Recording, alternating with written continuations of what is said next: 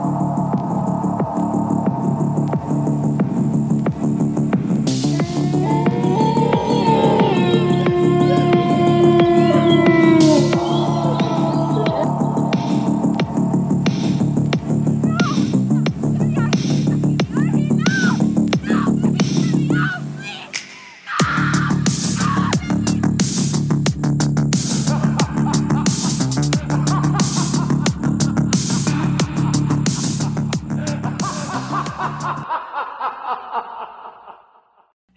everyone, and welcome to a very special bonus episode of The Pod and the Pendulum.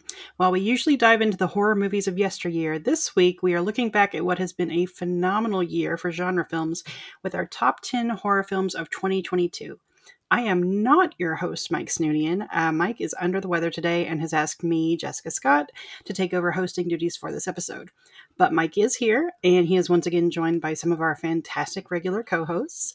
I'm very excited to hear their lists. I know there's going to be some overlap, but I can't wait to hear where we each differ because it's going to give me a slew of great titles to jump into. Up first, I will introduce myself using Mike's handy script. You've read my words on Slash Film, Dread Central, and my personal film review site We Who Walk Here. You've admired my cosplay creations, and thousands of you have sent me anonymous messages via the Not Gonna Lie app, some of which are pretty questionable in taste. Again, these are Mike's words, but he's not wrong. Once again, say hello to me, Jessica Scott. Also joining us today, fresh off her appearance on our Phantasm episode, you've read her work in Rue Morgue, Dread Central, in Daily Grindhouse, and you've also heard her on the Losers Club podcast. Welcome back, Rachel Reeves. Hey, Mike. I mean, Jessica. How you I'm doing? so- I'm good. I'm so excited to be here to just dig into everybody's faves because there's so much this year. So I'm excited to see what everybody picked. Absolutely. Also joining us today, um, he is the co-host of the Movies for Life podcast, and he's made his writing home at sites like Bloody Disgusting and Manor Vellum, among others. Hello again, Brian Kuiper. Hi, nice to be back. Nice to talk to everybody. Looking forward to seeing what we all got. Uh, I got excited about this year. You know, Finally, he is the regular host of the Pod and the Pendulum who is trying his best to save his voice today. Hello to Mike Snoonian. Hello, hello. This feels weird. Not gonna lie. This Very. feels, feels so weird, but uh, thank you so much for stepping to the plate, Jessica. Yeah, absolutely. I, I hope I don't scare people off too much. Stick around. I think we're gonna add viewers. Are you kidding me? I already know the reviewer that dinged us a star for like someone sounds like they need a drink is like hating everything about my voice right now. So tough shit. Yeah. I can say. Go easy on him. He's sick right now. Yep. All right. Uh, before we get into the list, any thoughts on what sort of year it's been for horror overall? Man, this year is just stacked. Like, it's Mhm. astounding. Like, I know that. I mean, there's always a lot of releases, but it really feels like this year, a lot of things that were held back for one reason or another, or were delayed for one reason or another just all finally got released and it's just this wave of incredible streaming content theatrical releases like television just so much horror stuff. It's really been astounding. Cannot keep up. Could not keep up. I don't know about you guys but No, and it's so much diversity. It's not just like it's been a great year for slashers. It's been, you know, found footage, small indie movies, big tentpole franchise movies. It's been everything. Like I'm with you. I can't keep up with everything. There's, you know, stop motion animation horror. You know, there's so much out there that I still need to catch up on. yeah yeah, I was going to say exactly, You know, the diversity of this year. I mean, who knows what is going to be remembered? You know, ten years, twenty years down the line. But you know, that's always the case, right? Um, but there's just so much good stuff uh, for kind of everybody.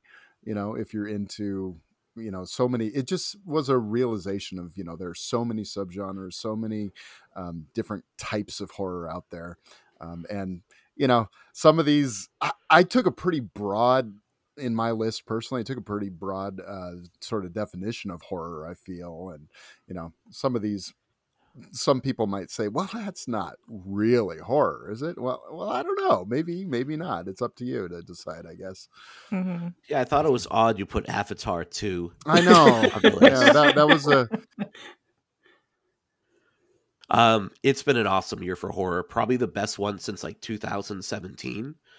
uh, in a lot of different ways. Like you've all said, like I think the proliferation of like streaming services has allowed for some incredible titles to get like a much wider audience, not just from Shudder, but we saw like Hulu step mm-hmm. up in mm-hmm. a really big way this year uh, in terms of offering like a new Hellraiser and Fresh and uh, Prey, Prey, like mm-hmm. so many good original titles. Um, you know, Shudder obviously being like one of the stalwarts in terms of like it seems like whenever there's a movie on the festival circuit, I'm like, oh, I can't wait for Shudder to pick that up and I get to see it.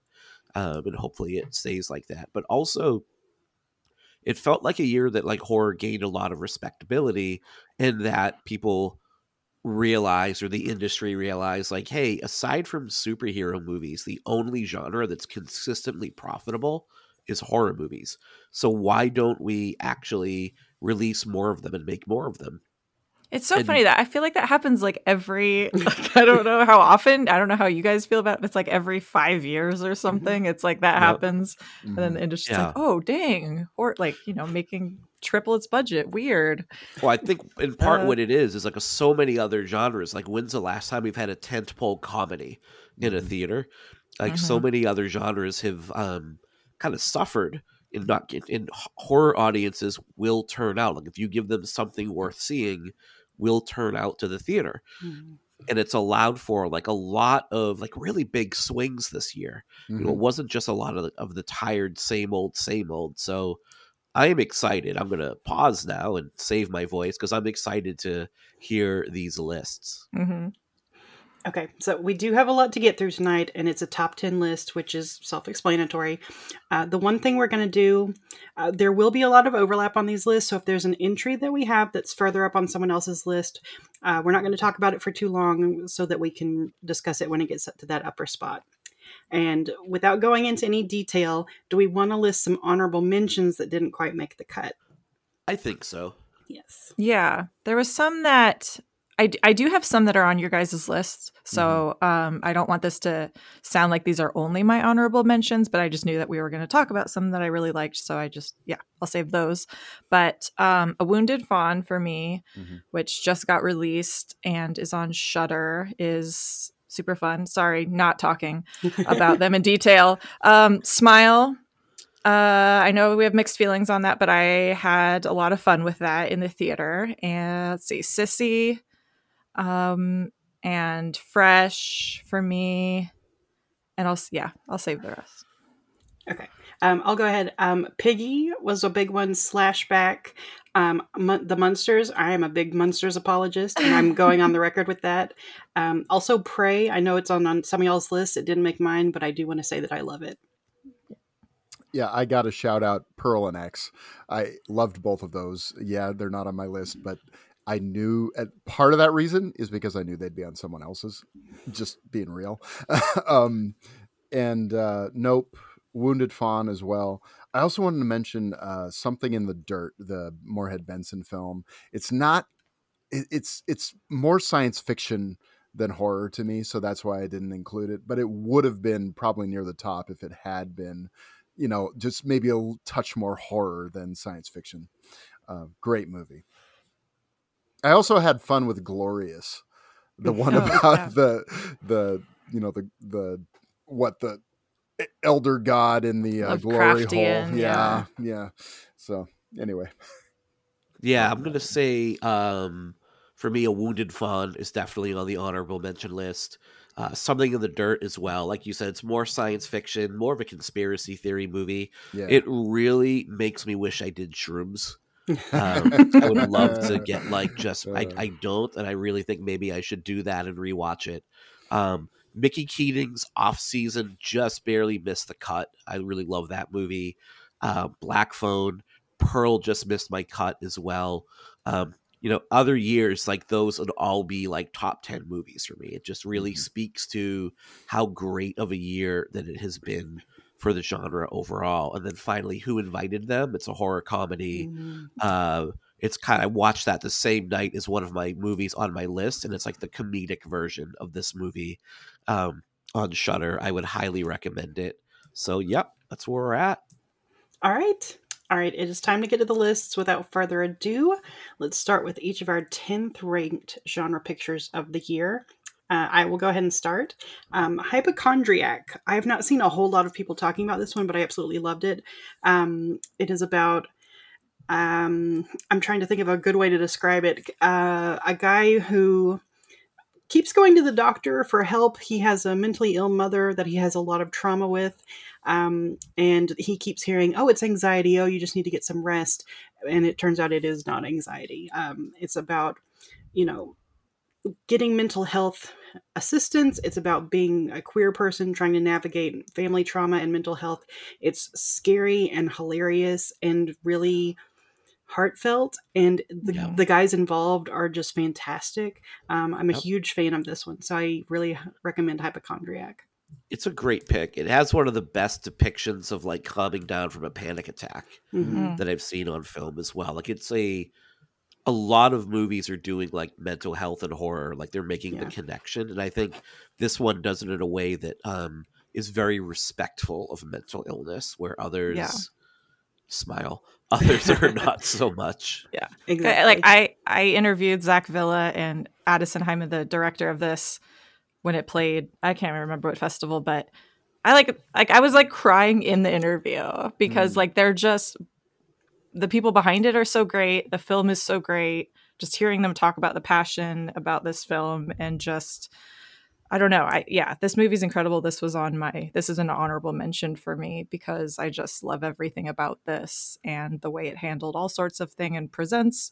some big issues in ways that I haven't seen and Mhm. handled in ways that I haven't seen before. So yeah, Yeah. big big shout out to this film.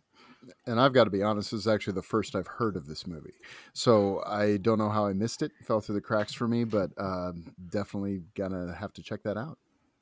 see I i love hearing that- that, Yeah. Yeah. It just speaks to like what a great year it's been. Like there's Mhm. so many movies that you're going to be like, don't know what that is. Mhm. I'm really excited to hear some of these. Yeah, exactly. okay rachel how about you All right. So so while hypochondriac is, you know, a little indie film that's really sensitive, um, I'm going with Halloween Ends on the very other end of the spectrum. Uh Mike fired. is like kicking me off the pod.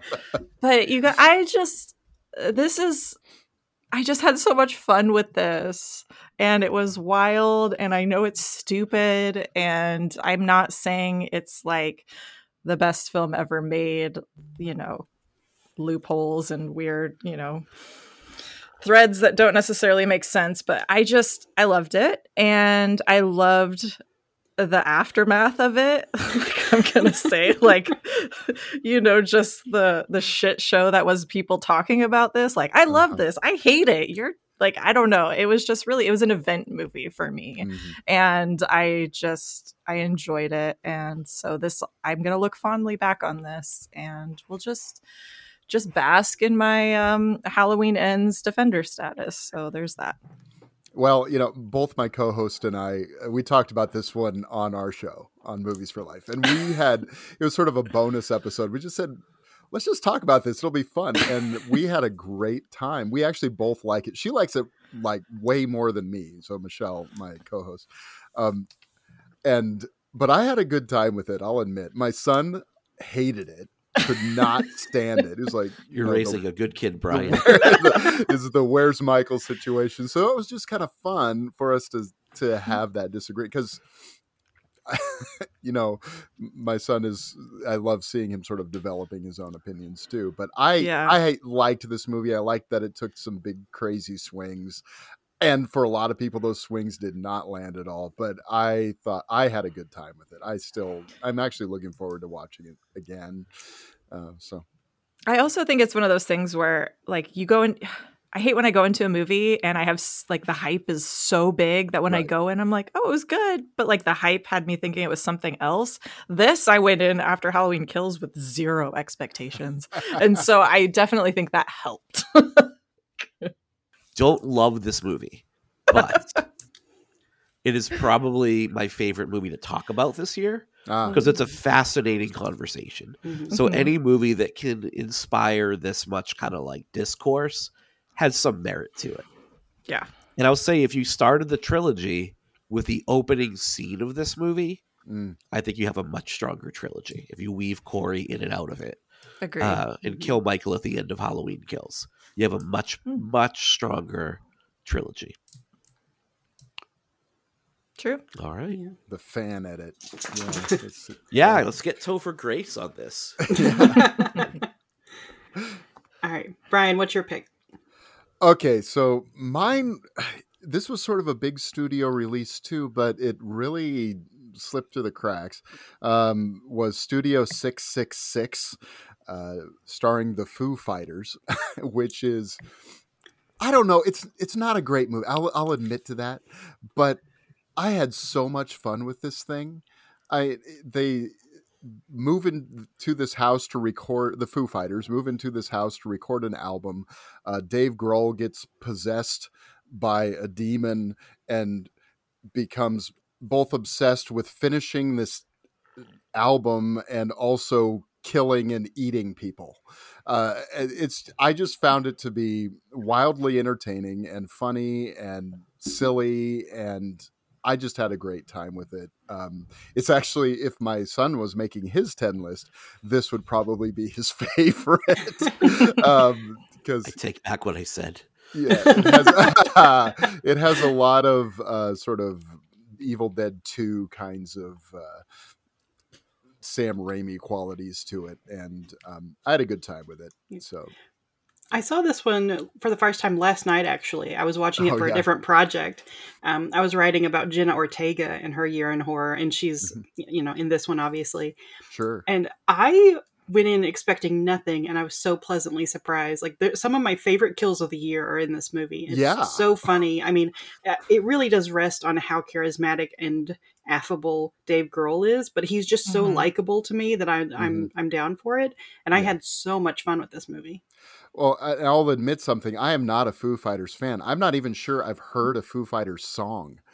I, I know everyone looks at me. It's like you've never heard Everlong. You never, it's You like, have. You I don't know. Yeah.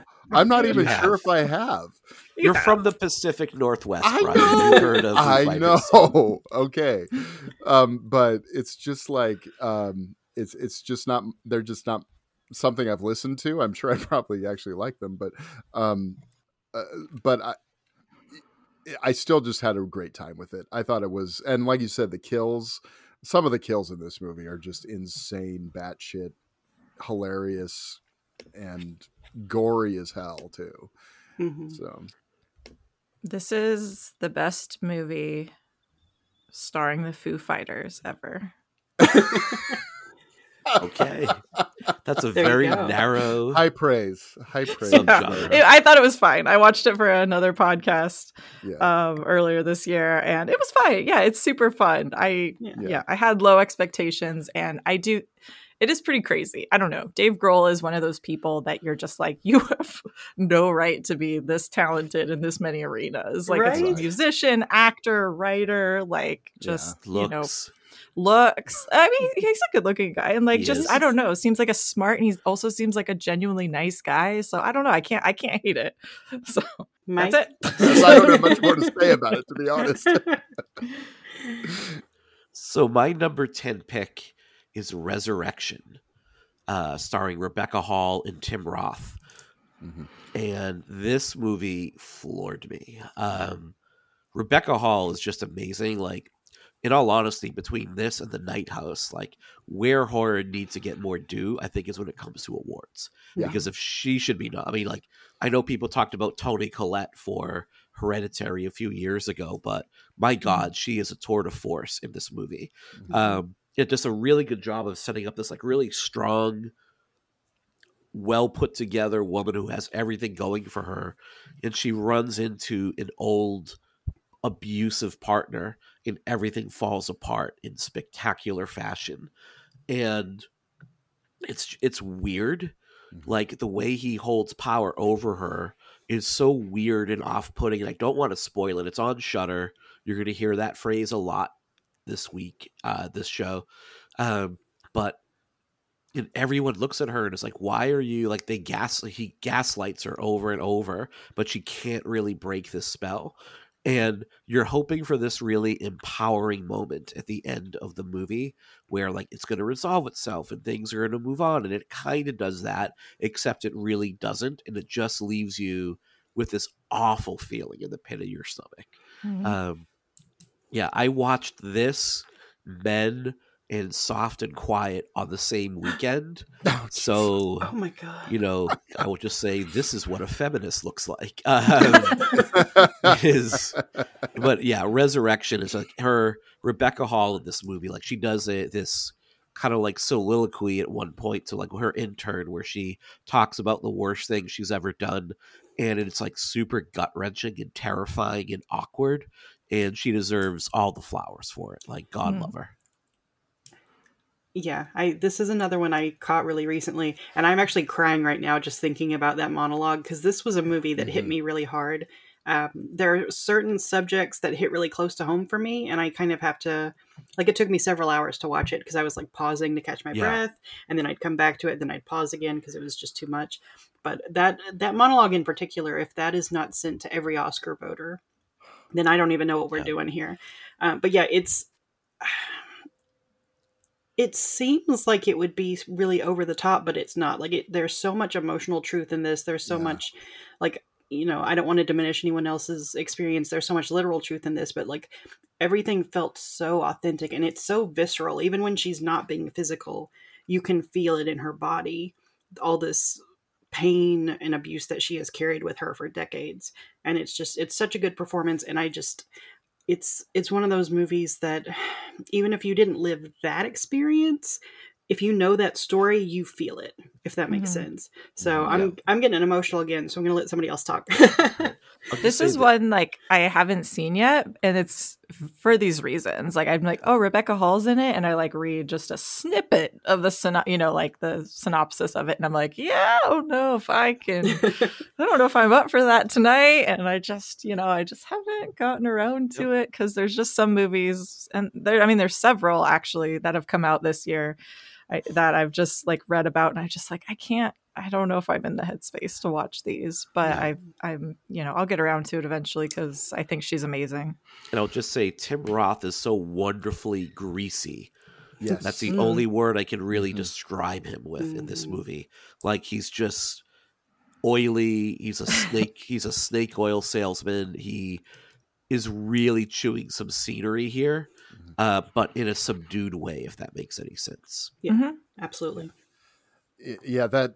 What is it with great monologues this year? I mean, between this Mm. and Pearl, Yeah. you know, and basically they're just held on these actors, you know, for Mhm. s- so long, and you just they just say it to the camera, you know, and obviously they're saying it to another character in the, but in both cases, but yeah, that that's I just watched this for the first time, and probably only time um because it's a tough movie. It's a tough movie to and there's a lot i'm sort of processing about it. You know if i had maybe watched a little bit earlier it might have ended up on this list you know Mm. to be honest Mhm. because because there's so much of it that takes digestion i think.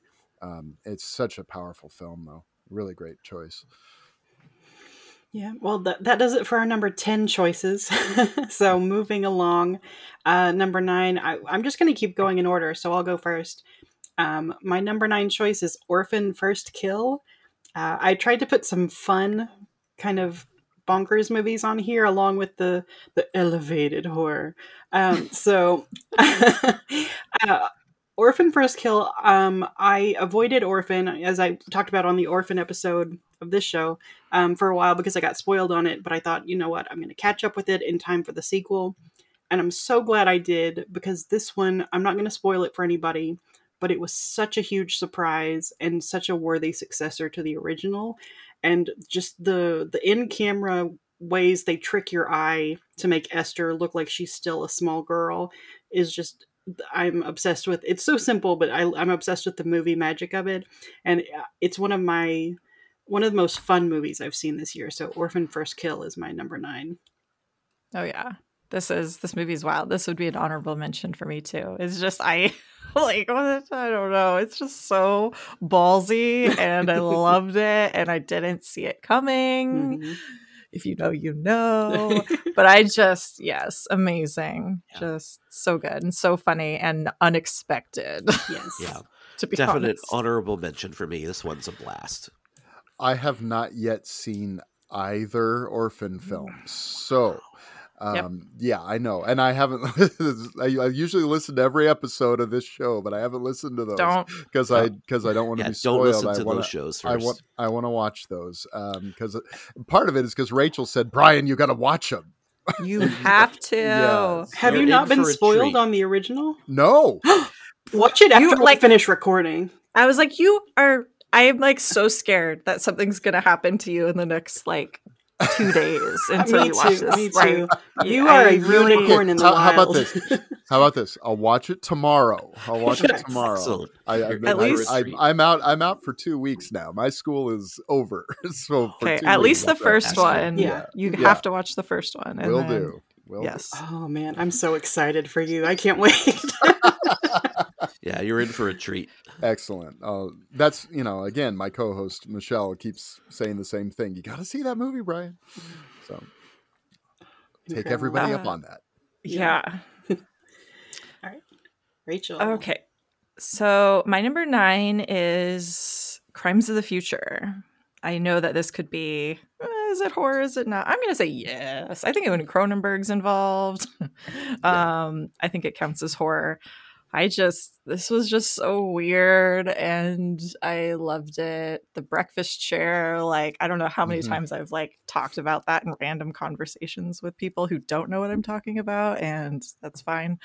Um I just there's a lot to unpack there, but I just thought so much of it was just weird and out there and gross and I just yeah, I had a blast seeing this in the theater and saw it with my it's a, one of the rare films because my husband's not really into horror that much.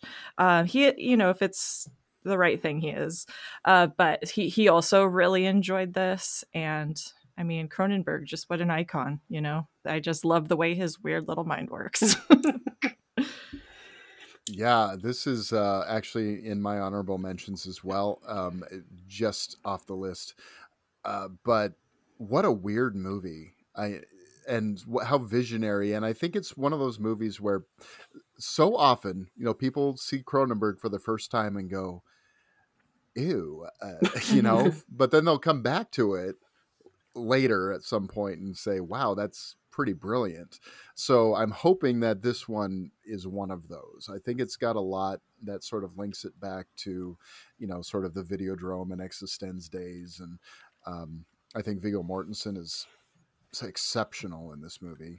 Um, and I don't understand it. Whatever the hell's going on in it, I is you just kind of got to let it soak in, you know, and Yeah. um, yeah. I mean, that's one of my problems. I think with Cronenberg and David Lynch, I spend so much time trying to figure out what they're trying to say. You know, what, what what is this about? You know, what puzzle am I supposed to solve? And it's like you're not supposed to solve a puzzle. You're supposed to just react. You're supposed to feel what you feel uh, Mhm. based on the images and acting choices and the kinds of things that are coming from the screen and from the sound. And uh, yeah, really interesting stuff. I, I I I bought this. I'm gonna revisit this one uh, for sure. So Yeah, I keep meaning to watch it. Have not gotten into it yet, so this will probably be over my winter break. I'll catch up. I feel Cronenberg gets a pass no matter what he does Mhm. in terms of like horror. Like he's kind of um, grandfathered in at this point. If he has a movie coming out, we'll call it a genre picture. yeah exactly. yeah, I'm I'm in the same boat. I still need to see this one. I need it's on my stack of for your consideration screeners, and I wanted to see it when it came out, and I just didn't have the time. And I know you know bad genre fan, but yeah. well, it was a limited release. I was I felt lucky to be able to see it in a theater. I had to drive 45 minutes to see it. Was it limited oh i didn't i guess i didn't realize that I, yeah i'm glad i caught it then Yeah, I mean, this is this and Pig. I saw last year. I saw at the same theater. You know, about 45 minutes from my house because the only place it was playing. So, um, I guess mine movies next, and it is higher on another list. So I'm just going to mention it right now, and just and we'll talk about it when it comes up later. And that is Terrifier two. All right. Excellent. Shocked the hell out of me that I liked. Do you want to hold off on talking about it a little bit? I'll just I'll All right. just I'll just say that it you know it, it it absolutely shocked me that I ended up liking it because I hated hated Terrifier. I hated even more All Hallows Eve. so um yeah, so I was shocked that I liked this movie. Third time with the charm when it comes Yeah. to Heart and clown. Yeah. but we can go I can go into it more when it comes Yeah. up on the other list up. Sure. So my number nine movie is The Sadness from Rob Jabbaz. I hope I'm saying that right. Jabbaz. Uh, Rob Jabbaz. This played the festival circuit last year. I got to intro it at Telluride Horror uh, and then catch it again as the closing movie. It is like just this bug nuts, super over the top, super gory pandemic movie. It's about a virus where if you're infected, you kind of become like the rage zombies from mm. 28 days later except you're aware of what you're doing hence the mm-hmm. title because they mm-hmm. actually cry when they are committing these like insane acts of violence. Um it's all practical effects. It got some amazing gore in it. I'm usually not a gore hound but this is so good. Um i just find myself like giddily cheering for this one. There is like skull fucking in this movie if that is your thing. Uh, Oh, you know yeah. for some people it is. We don't kink shame here. Um, it has one of my favorite um, jump scares where like a body comes crashing down out of nowhere and like smashes into like a car or the pavement um, and again it's another downer ending uh, it is another downer ending where you don't really see what happens but you hear it and you're Mhm. like oh that's very sad um, if you're a fan of dawn of the dead uh, either Romero's original or Zack Snyder's. I think you will like this one a lot. Um, I really, really enjoyed it. I actually want to watch it again before the year lets out 'cause it's been a little while since I've seen it, and it is also streaming on Shudder. Yeah, I a lot of critics thought there this was like an empty exercise in gore, but I disagree. I thought it was basically saying that the virus is toxic masculinity, like there's a lot of sexual violence, sexualized Mhm. violence against women, and I thought it was exploring some interesting things in that regard. So I really enjoyed this one. Not necessarily into skull fucking, but the gore is very good. So I enjoyed that. Yeah. I haven't seen it yet. so I haven't don't- either. I, in fact, I was kind of said, yeah, it's, you you might be okay not, but but but with what you're saying though, um, what both of you are saying, it's one that I'm I've been curious about, and It's I just not kinda for like, everyone. What headspace Yes. do I need to be in Yeah. to watch this movie, kind of thing. Yeah, yeah. I'm occasionally in the okay, I want to watch something fucked up tonight. And if you are in that headspace, that is the movie for you. All I feel like I only have so much. Like I, I watch a lot of the movies, like you know, at night before I go to bed, Mm. and so like sometimes it's like, yeah, I don't know if that's the last thing I need to like think about before. Totally I'm like, valid. okay, good night, have good dreams. Like, Totally valid. yeah. All right, moving on to number eight. Um, my choice is Nanny, um, which I think is now on Hulu. It played some festivals. I saw it at Sundance and just absolutely loved it.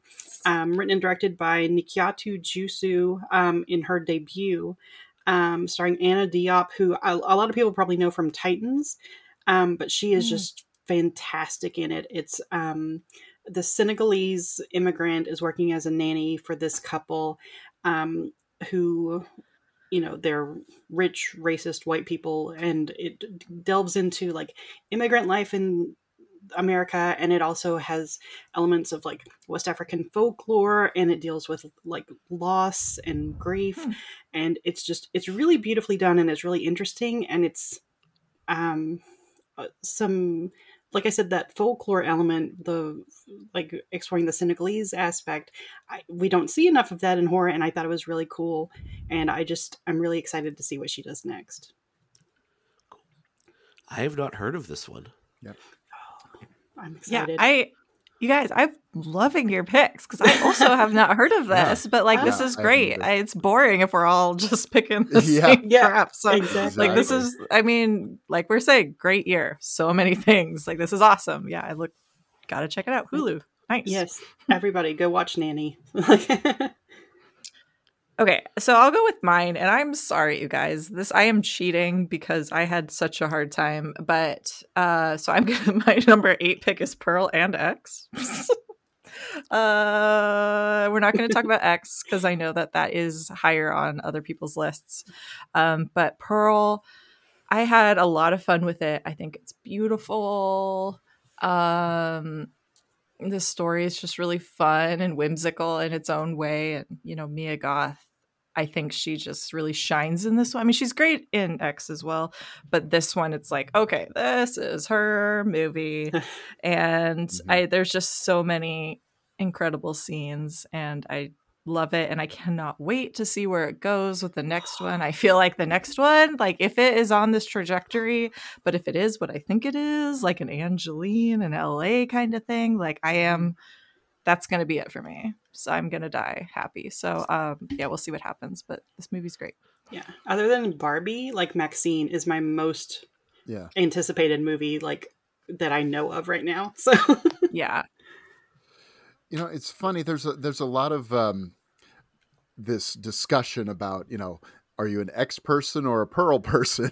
it seems like you know there, and um, X for me is sort of like the one I would sort of traditionally gravitate toward. I mean, it's it's got a lot of great kills. It's got you know some interesting commentary. It's got you know a killer crocodile. Cool Mhm. um, and all that. But for some reason, I feel like Pearl is the one that my mind just I, I sort of think about more. It's the one that sort Mhm. of comes for, and I'm not even sure why that is. It just sort of something they're- about it is it's really evocative, and I, I, I was just You Um, like classic films though. Like you're I- a big I- like you know you're a big mean- Universal monster. Like you're a big Sure. like I don't so I don't know, but Well, I was I- I- watching that. I was like, "Oh my gosh, he remade the Wizard of Oz." I was Yep. just, I just loved that element of it, and it's just like this really dark, twisted version of of the Wizard of Oz, and um, I don't know. I, I, it's one that I'm really interested in in just watching them all you know when all three are together you know and this is a set and watching them in you know various orders even you know just Yeah. to see how they play together um i think it's it's just they're i mean both of them are just so good i i, I was I, I i was lucky i felt lucky to be able to see these tiny movies on a huge screen both of them you know seeing them in the theaters um essentially by myself because they weren't packed theaters. I, I Pearl actually had a few. It was funny because at the I, was- I was I knew there was going to be the little Maxine t- uh, teaser at the end of Pearl, so I was waiting around for that. And a guy was leaving the theater, and he said, "Hey, that was even better than the first one." And I was kind of like, I wasn't sure at that time, but as I've gone on from there, I, I kind of feel like you know maybe I, I'm I, but I don't know. I mean, it, it'll be interesting to see when it's all kind of a whole thing. Um, Yeah. yeah, they're they're both so good. Mhm. Yeah, I just caught Pearl over the weekend, Hmm. and it almost made the list. I wanted to see if this would make the list, and it came really close. Yeah. Um, Mia Goth is just incredible. Again, the monologue she gives at the Yeah. end is so heartbreaking and terrifying. It's this really wonderful riff on the Wizard of Oz. Uh, it, it really is like you can see all the parallels there. I love Ti West. Uh, I'm really looking forward to Maxine as well to see this trilogy. I think he's just able to jump into different styles of filmmaking with such ease. Yeah, Uh, I've been on board with him since The Roost. I remember seeing that in a tight in a uh, repertoire theater in Boston, like before House of the Devil was even out, uh, and just really like, oh my god, this guy's incredible. So I think the reason it didn't make my list is it just takes a little bit too long for the genre. stuff to get Mhm. going. It's a really good character study Mhm. before that. And when she breaks bad, she really breaks bad. Um, I love the whole sequence of her coming out of the house and getting the axe. Like it's so not afraid to take its time and just linger and let it Mhm. settle. And you, as a viewer, have to let it like, oh, this is what's going on. Like it's just Chef's Kiss. Again, any other year, this would probably be a top five pick for me.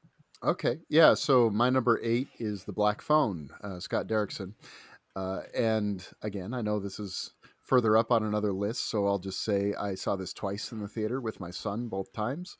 So actually, Studio Six Six Six isn't his favorite. This one is. Uh, Black Phone is, um, and I think, um, particularly, I think the Ethan Hawke performance is just so iconic in a way, sort of instantly iconic. It, it's it's really effective, and uh, I know that there's a little bit of backlash against this movie, but I don't care.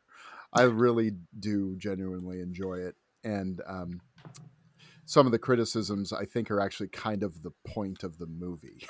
so, uh, so anyway, but I, I'll say more about that when we. Uh, my number eight is Speak No Evil, a Danish horror movie. It is one of the most uncomfortable movies I think I have ever watched. Hmm. It's about a family that meets up with another family they met on a uh, overseas holiday.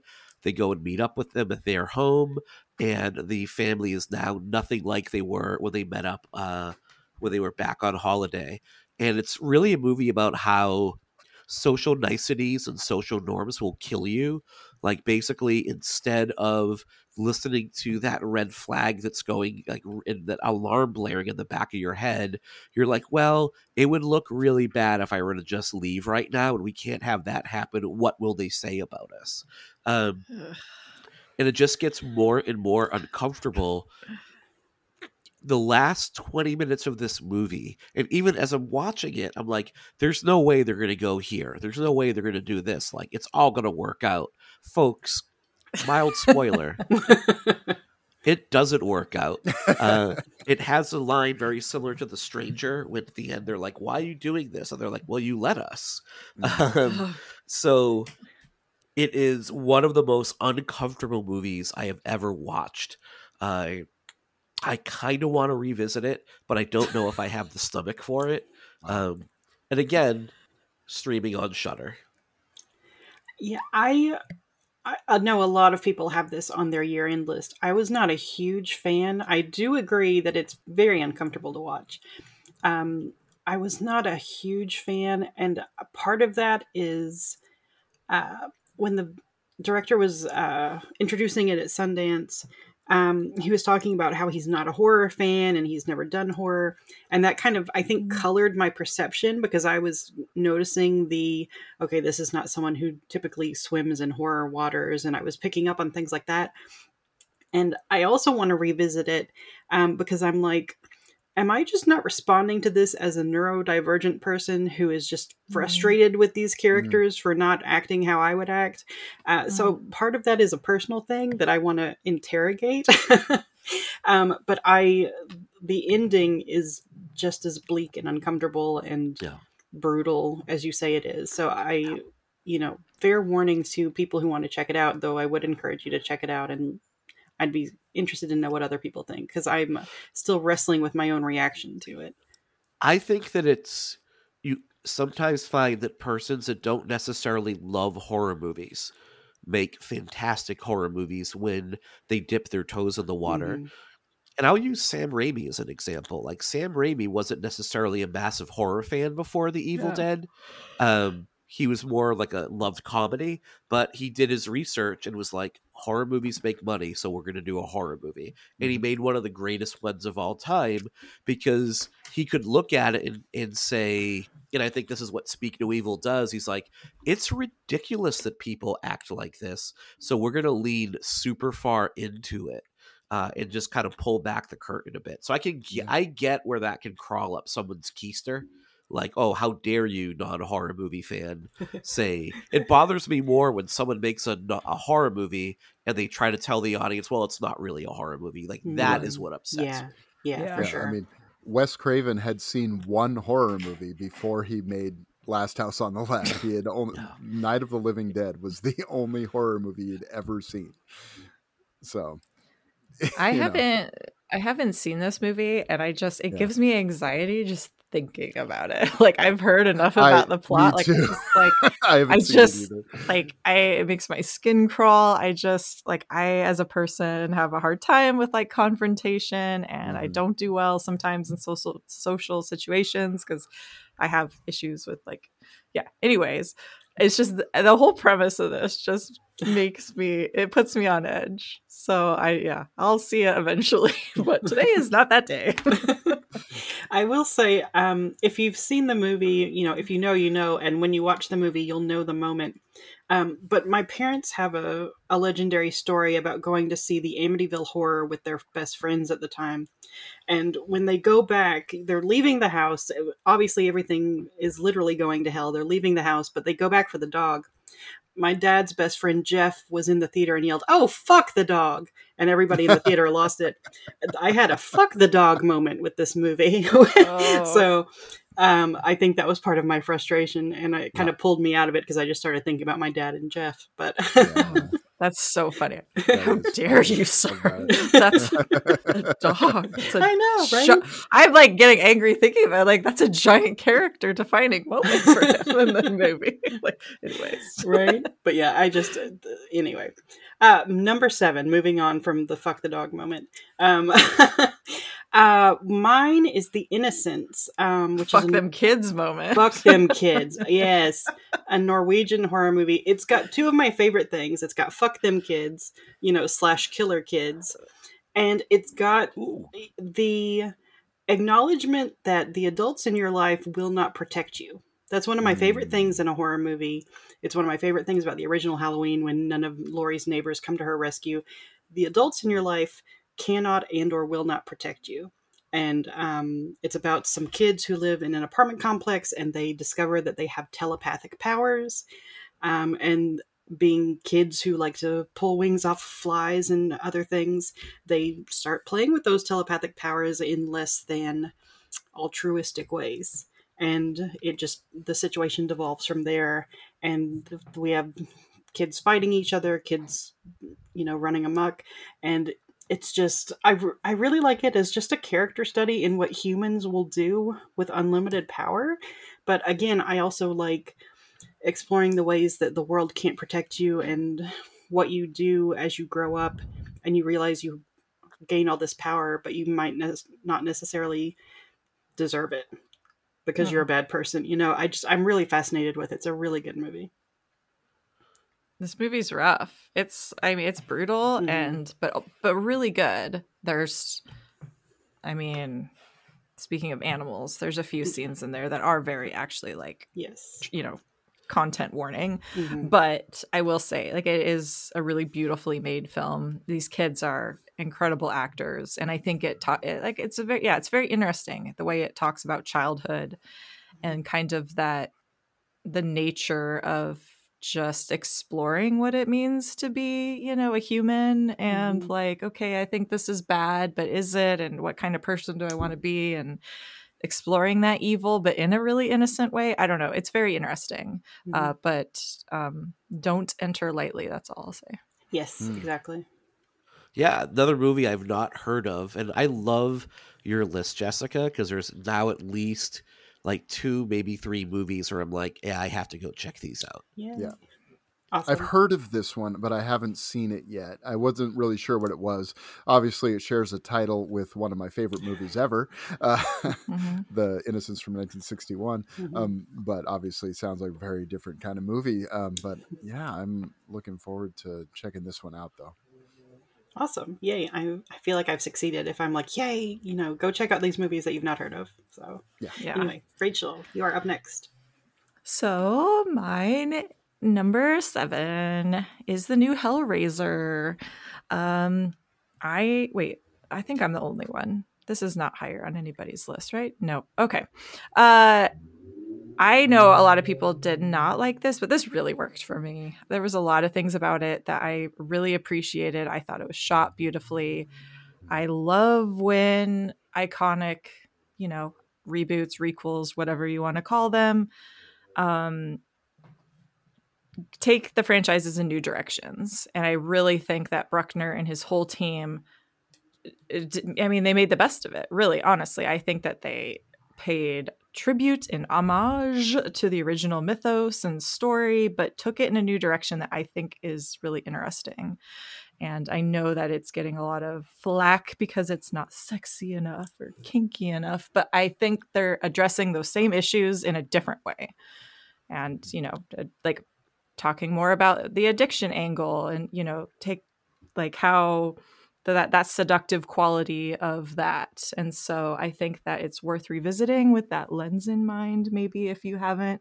But I thought the creature design for the new Cenobites is incredible. Mm-hmm. I think Ben Lovett handled the music perfectly. Same way, like using those themes, those Christopher Young themes that are so iconic to the original movie, but also, you know, making them his own. I'm just impressed. I don't know. It's I think it's the most we can hope for, I think, when it comes to beloved properties. Um so yeah, that's my opinion anyways. Yeah, I liked this one. I am not the biggest Hellraiser fan. Like I am I don't have a huge loyalty to the original. Um mm. I I don't connect to Clive Barker movies. I mm. just I, I I keep trying and I'm not going to stop trying until it happens, but I don't know if it'll ever happen. So I enjoyed this. I didn't love it, but I with I'm with you. I like how they explored the addiction angle um, more deliberately, I think, um, which was smart. And I, I, again, the creature design is fantastic. Um, the new um, Pinhead is incredible. Th- that voice, I specifically mm avoided all trailers and everything, so I would not hear the voice yeah. until I watched it, and it just blew me away. Um, so yeah, I thought it was a really interesting approach, but I am not a Hellraiser authority. Um, so I, I can't really speak to it from that angle. So it was it was good for me, but not my favorite pop probably. Fair. I've seen most of the Hellraisers. I haven't seen the last couple, the ones that don't have Doug back Bradley, uh, except for this one. And uh, this is, I, I, thought this was like the third or fourth best of the Hellraisers, which I know to some people's like, well, that's not saying much. But um, you know, I, I think it. I do really. Uh, I was particularly drawn to like the design. I think um, Jamie Clayton is uh, just fantastic as the Hell Priest. Um, and just the the way that you know the the robes are like their flesh flayed in yeah. different ways and mm-hmm. stuff was really unique and uh, the look the sound the voice was all really uh, well done i liked the different configurations of the box thing yeah. um, there were some mm-hmm. different things um, I, it did feel like they were kind of going in slasher territory a little bit which was a little odd to me for hellraiser mm but uh, you know where you know like you know they've solved this con- part of the configuration and this knife pops out of it you know and the blood somebody told me the, i heard yeah. somebody else who is more of an authority i guess actually yeah. rebekah mckendry was talking about and she said okay. like she was saying that that's actually part of like the graphic novel like all of those okay. configurations and stuff so it was drawing so i, I don't actually the know because i read that but... I, I, knew were um but uh like the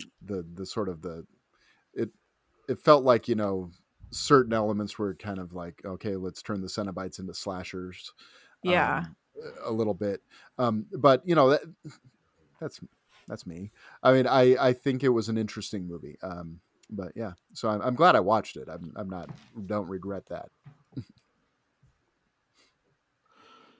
yeah, I caught it. Uh, oh, did I go away? No, oh, I just think there was like, just a long pause. it was just like, yeah. I watched it. I watched this movie on Hulu. Um, this was a movie I saw. It's probably a top three Hellraiser, but that's almost like being the tallest tree in the play in some regards. and it sounds like a, and I don't mean to slag this movie. I do think like Bruckner shoots a beautiful movie. Some of the visuals are gorgeous. The Cenobite design is gorgeous. I like that there are real consequences at the end of this movie. Mm-hmm. That it doesn't just wrap up with a bow. Like the lead has to really suffer loss for her actions. Like there's a real consequence for what she's chosen to do.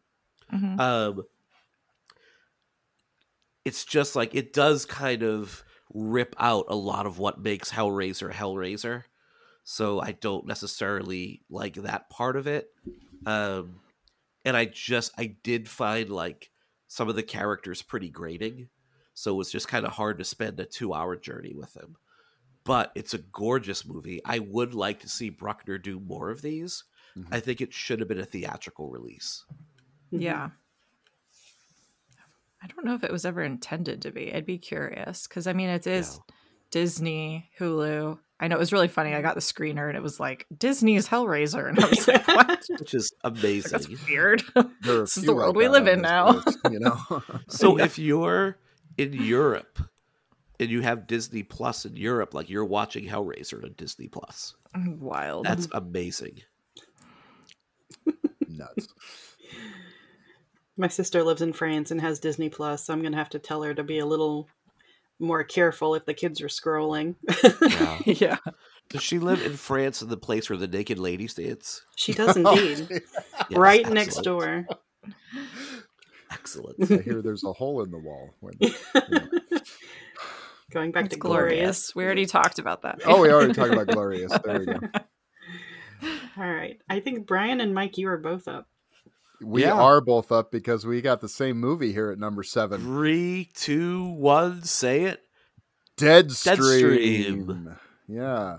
Um, I love movies that hate social media. um, so they, they're just my jam, I guess. Uh, I, I watched like three this year. I was like, I like this. Ingrid Goes West and Chef, and then Deadstream. Uh, this is sort of a di- disgraced YouTuber or something. They never really specify what he did exactly or what he said, but it was certainly uh, something that got him, um, quote unquote, canceled, I guess. And so this is so he agrees to stream from uh, inside a haunted house in Utah, right? And um, and he's going to spin this wheel and and do these sort of crazy things inside this house to s- conjure the spirits and get them riled up and um I don't know. It's so funny. It's so bizarre. It is genuinely scary. It had me at turns jumping and laughing. Um, it's got a little bit of the Sam Raimi quality to it at times too. And I just and I don't like found footage that much. It's it's just not really my bag. But uh, sorry, I've, I've been watching uh, Austin Powers movies with my kids. um, but but uh, I I just had a blast with this movie. It's so much fun, and it's it's just terrific. And you're you're you're thinking, okay, there's so many things in this movie. It was like that is the dumbest decision this person could make, but it makes sense because it's someone who's like a streamer. You know, and streamers Mhm. do these kinds of stunts, and um, it's kind of the world we live in. It's, it's. I find it. I've just found this so entertaining. Yeah, I also like a movie that takes down like vloggers and streamers and twitchers. Uh, I find that whole culture insufferable. Yeah, Um, I absolutely hate that so many kids I work with who like eighth graders that read at a second grade level are like, I'll just be a YouTuber one day. Uh, and I'll be like famous and rich, and I just want to shake them and be like, "You, this is not going to happen." Um, right. I think a hundred years from now, we're going to look back at the fall of man and say social media is what did it to us. Now, all that said, this movie's a fucking riot. It is such a great companion piece to Evil Dead 2. Um, the writer, direct, co-director, co-writer, and star Joseph Winter. He's really charming hmm in a way where you're like, I Yeah. hate you, but you're also super charming, and I'm kind of rooting for you at the same time. It's And that's a really hard thing to pull off. yeah. Um, there is something about the effects of this movie that scream. We bought everything we needed at Spirit Halloween an hour before the shoot. and we are not going to apologize for it for even a minute. Right. It's something like wonderfully amateurish about it, and it's just got so much heart, and it's fun, and there are genuine scares in it. Um, love, I absolutely love this movie, and it's again streaming on like my f- first five picks are all streaming on Shudder. People, so Yeah, this one was so funny. It was like I saw it when it was playing some festival, and like I like at first when I started watching, it, I was like, oh god, uh oh, like I'm gonna have to review this, and like this is not for me. And then the f- more it went along, it totally won me over. Like he was so obnoxious at first, but I don't know how he did it. Like he just I don't know. You get totally won over by this character and I thought it was just so funny and clever and I thought that they just he really nailed those like it wasn't just like okay we've done the research and i'm doing this impersonation it was like you could actually believe that he would be a successful youtuber and Mhm.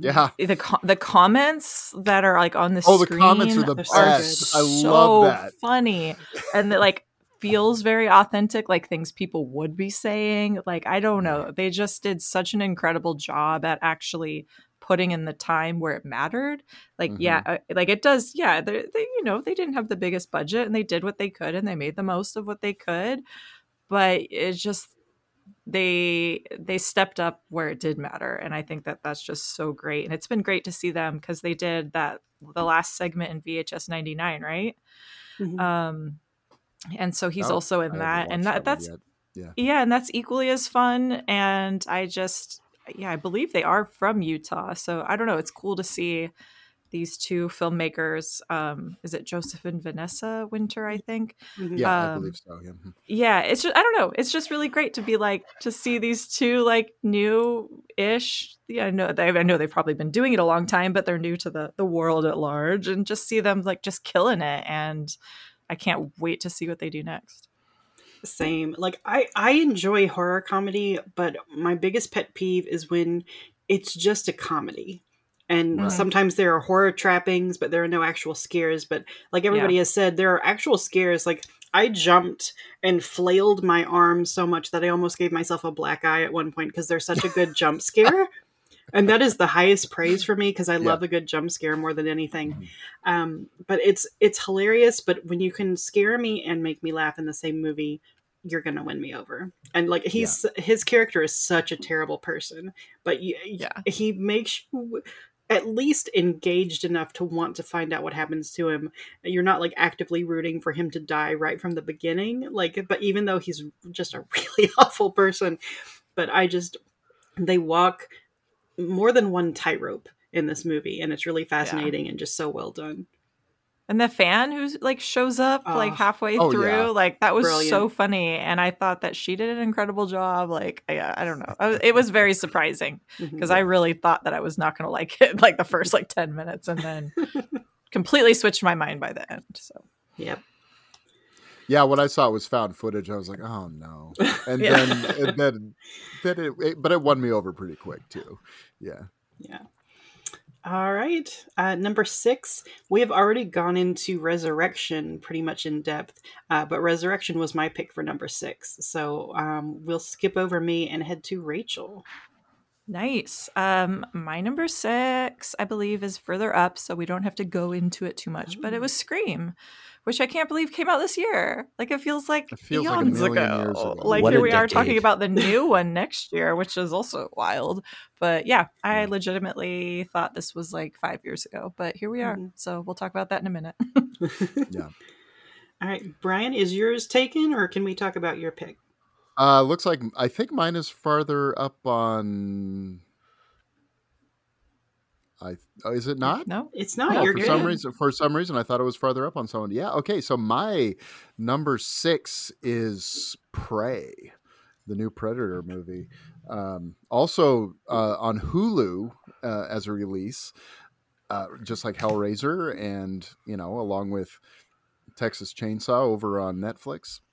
Uh, sort of another legacy sequel that, uh, you know, ended up on a streaming service, but for me, this was this was the one to watch. This was the my favorite one, um, and this is just I, I just loved you know that you know it didn't need to latch on to anything that came before so much. It could build its own rules a little bit um, while still fitting into the mythology of the existing films. Uh, and I'm not the biggest Predator fan.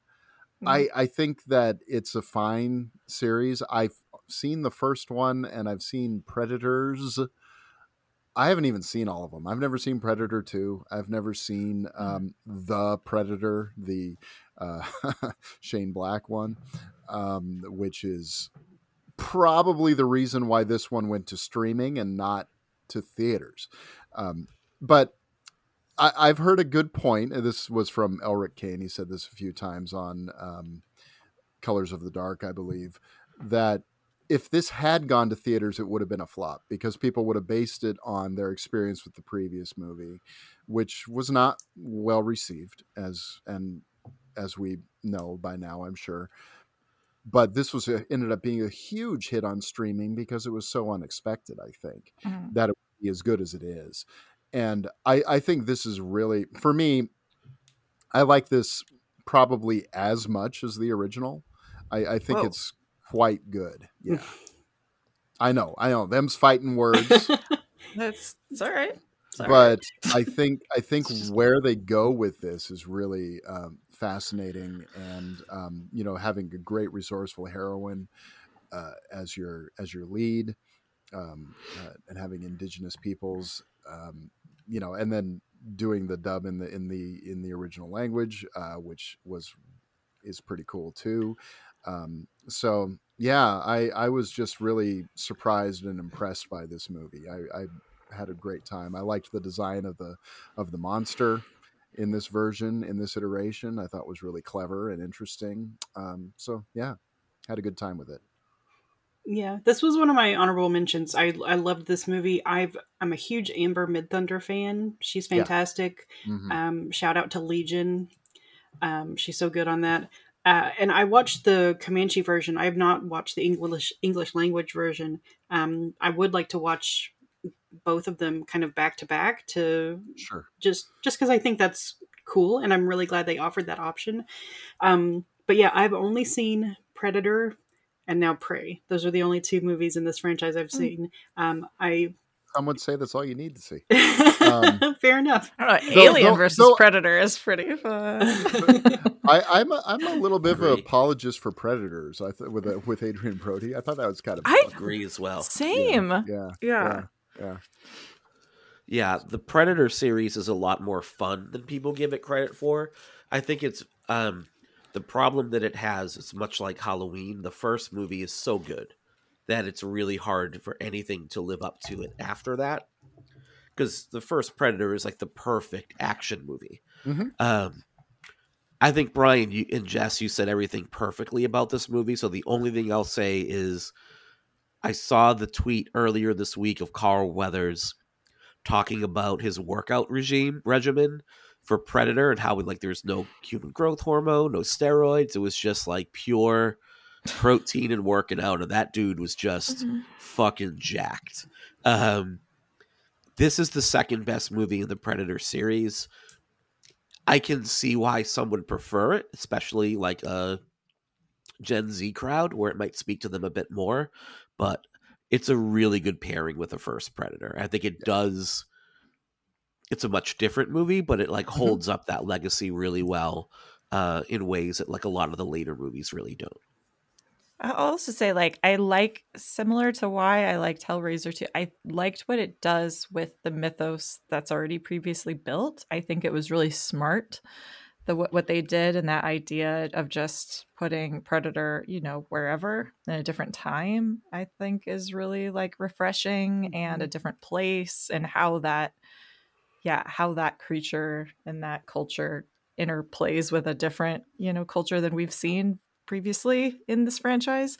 And um, also, that dog was a shelter dog that they adopted for the movie, yes. and now it's just Aww. so cute.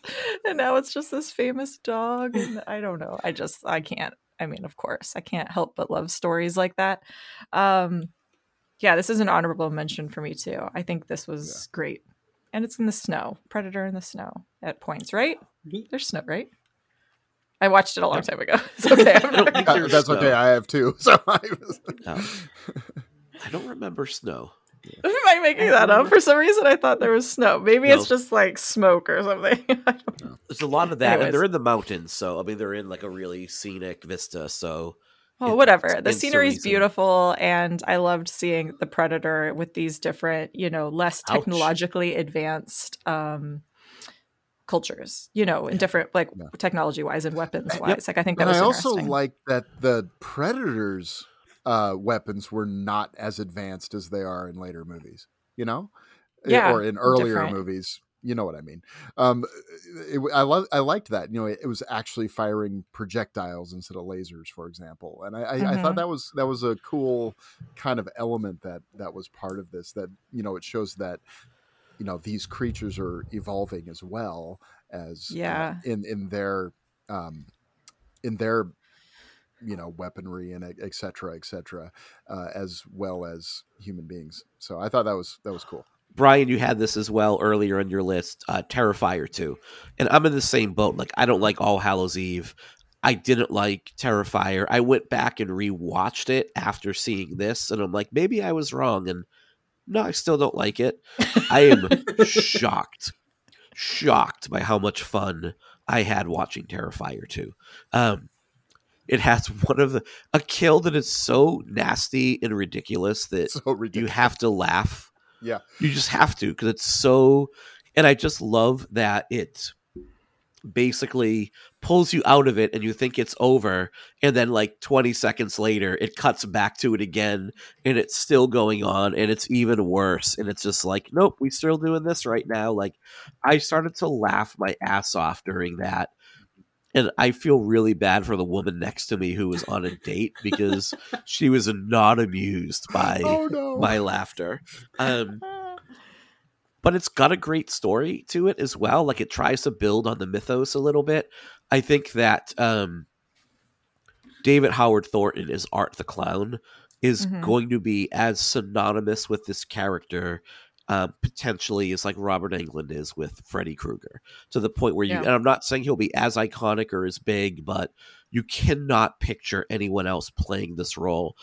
The physical acting he's doing and the facial acting he's doing is just incredible, especially in the um, scene at the Halloween shop uh, where Oh, it just man. is Yeah. funny.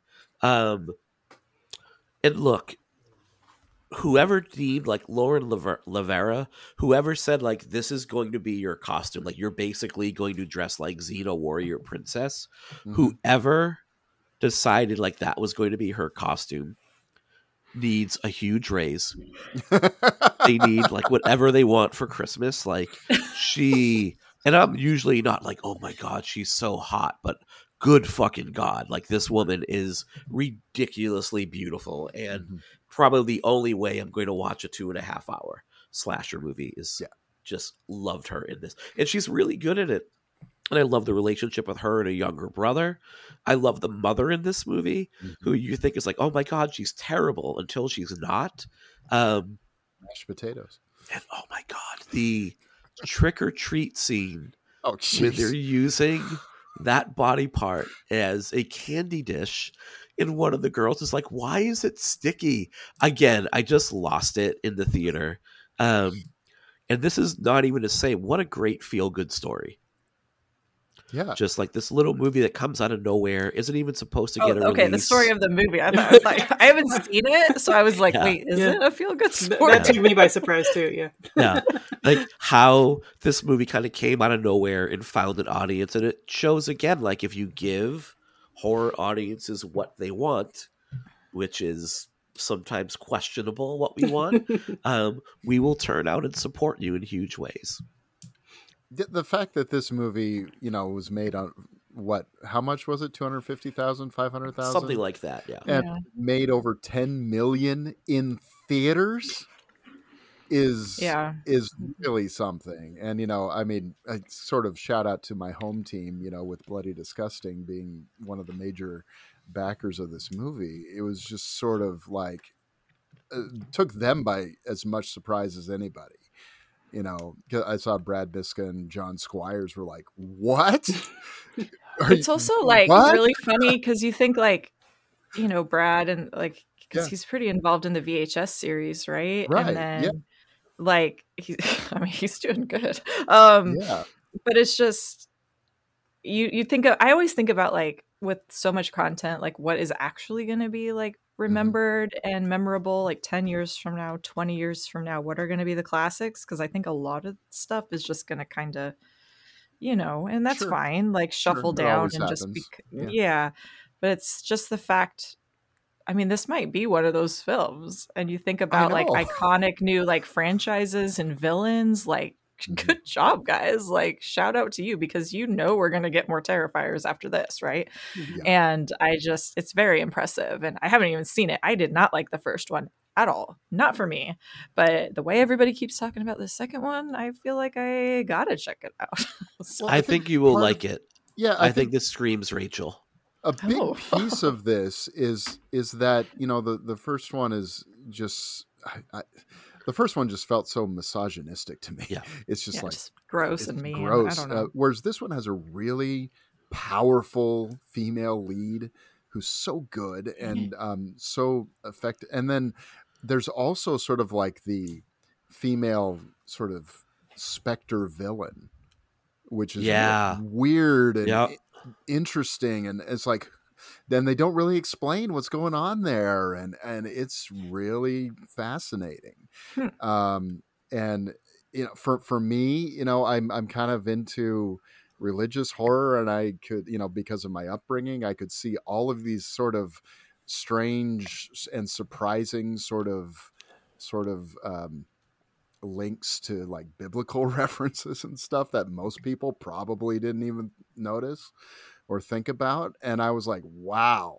this really has something going on here that the first one just did not at all.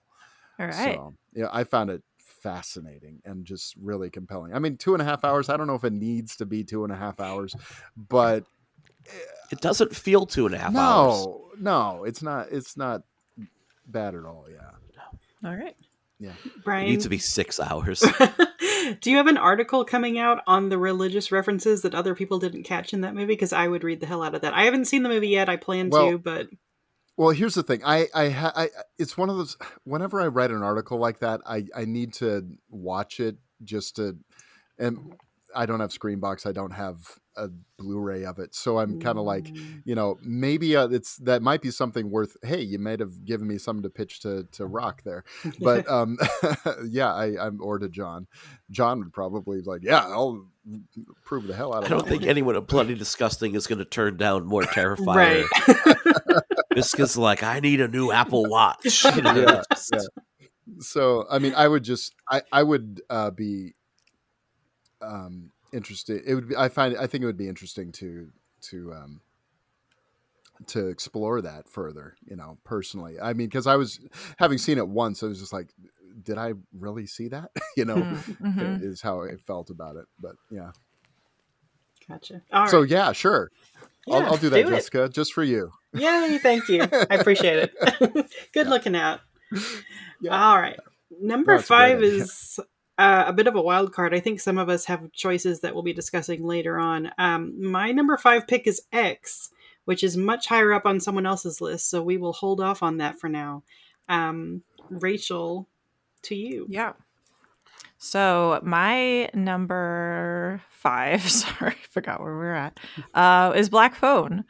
Um, and I I know this has been get it's so funny. I some people really didn't like this, but I this was for me. Yeah. I loved it. I loved so much about this. I loved the look of it. I loved the era that it was in. I loved the kids. I loved how simple the story was. I feel like a lot of people had a problem with that almost.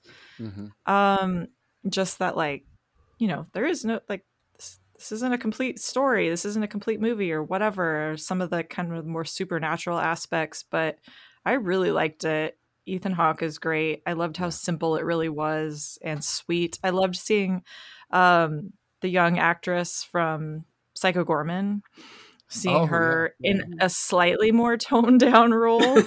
um, but I think she's just great, and it's funny. Like the the lead, the young the young man lead actor, I guess, like blew up with younger audiences, and he got like incredibly popular on social media, like because he has a ton of fans. It's very funny. But I also and I love Scott That Derrickson. won't go so- horribly wrong and will be completely healthy, I'm sure.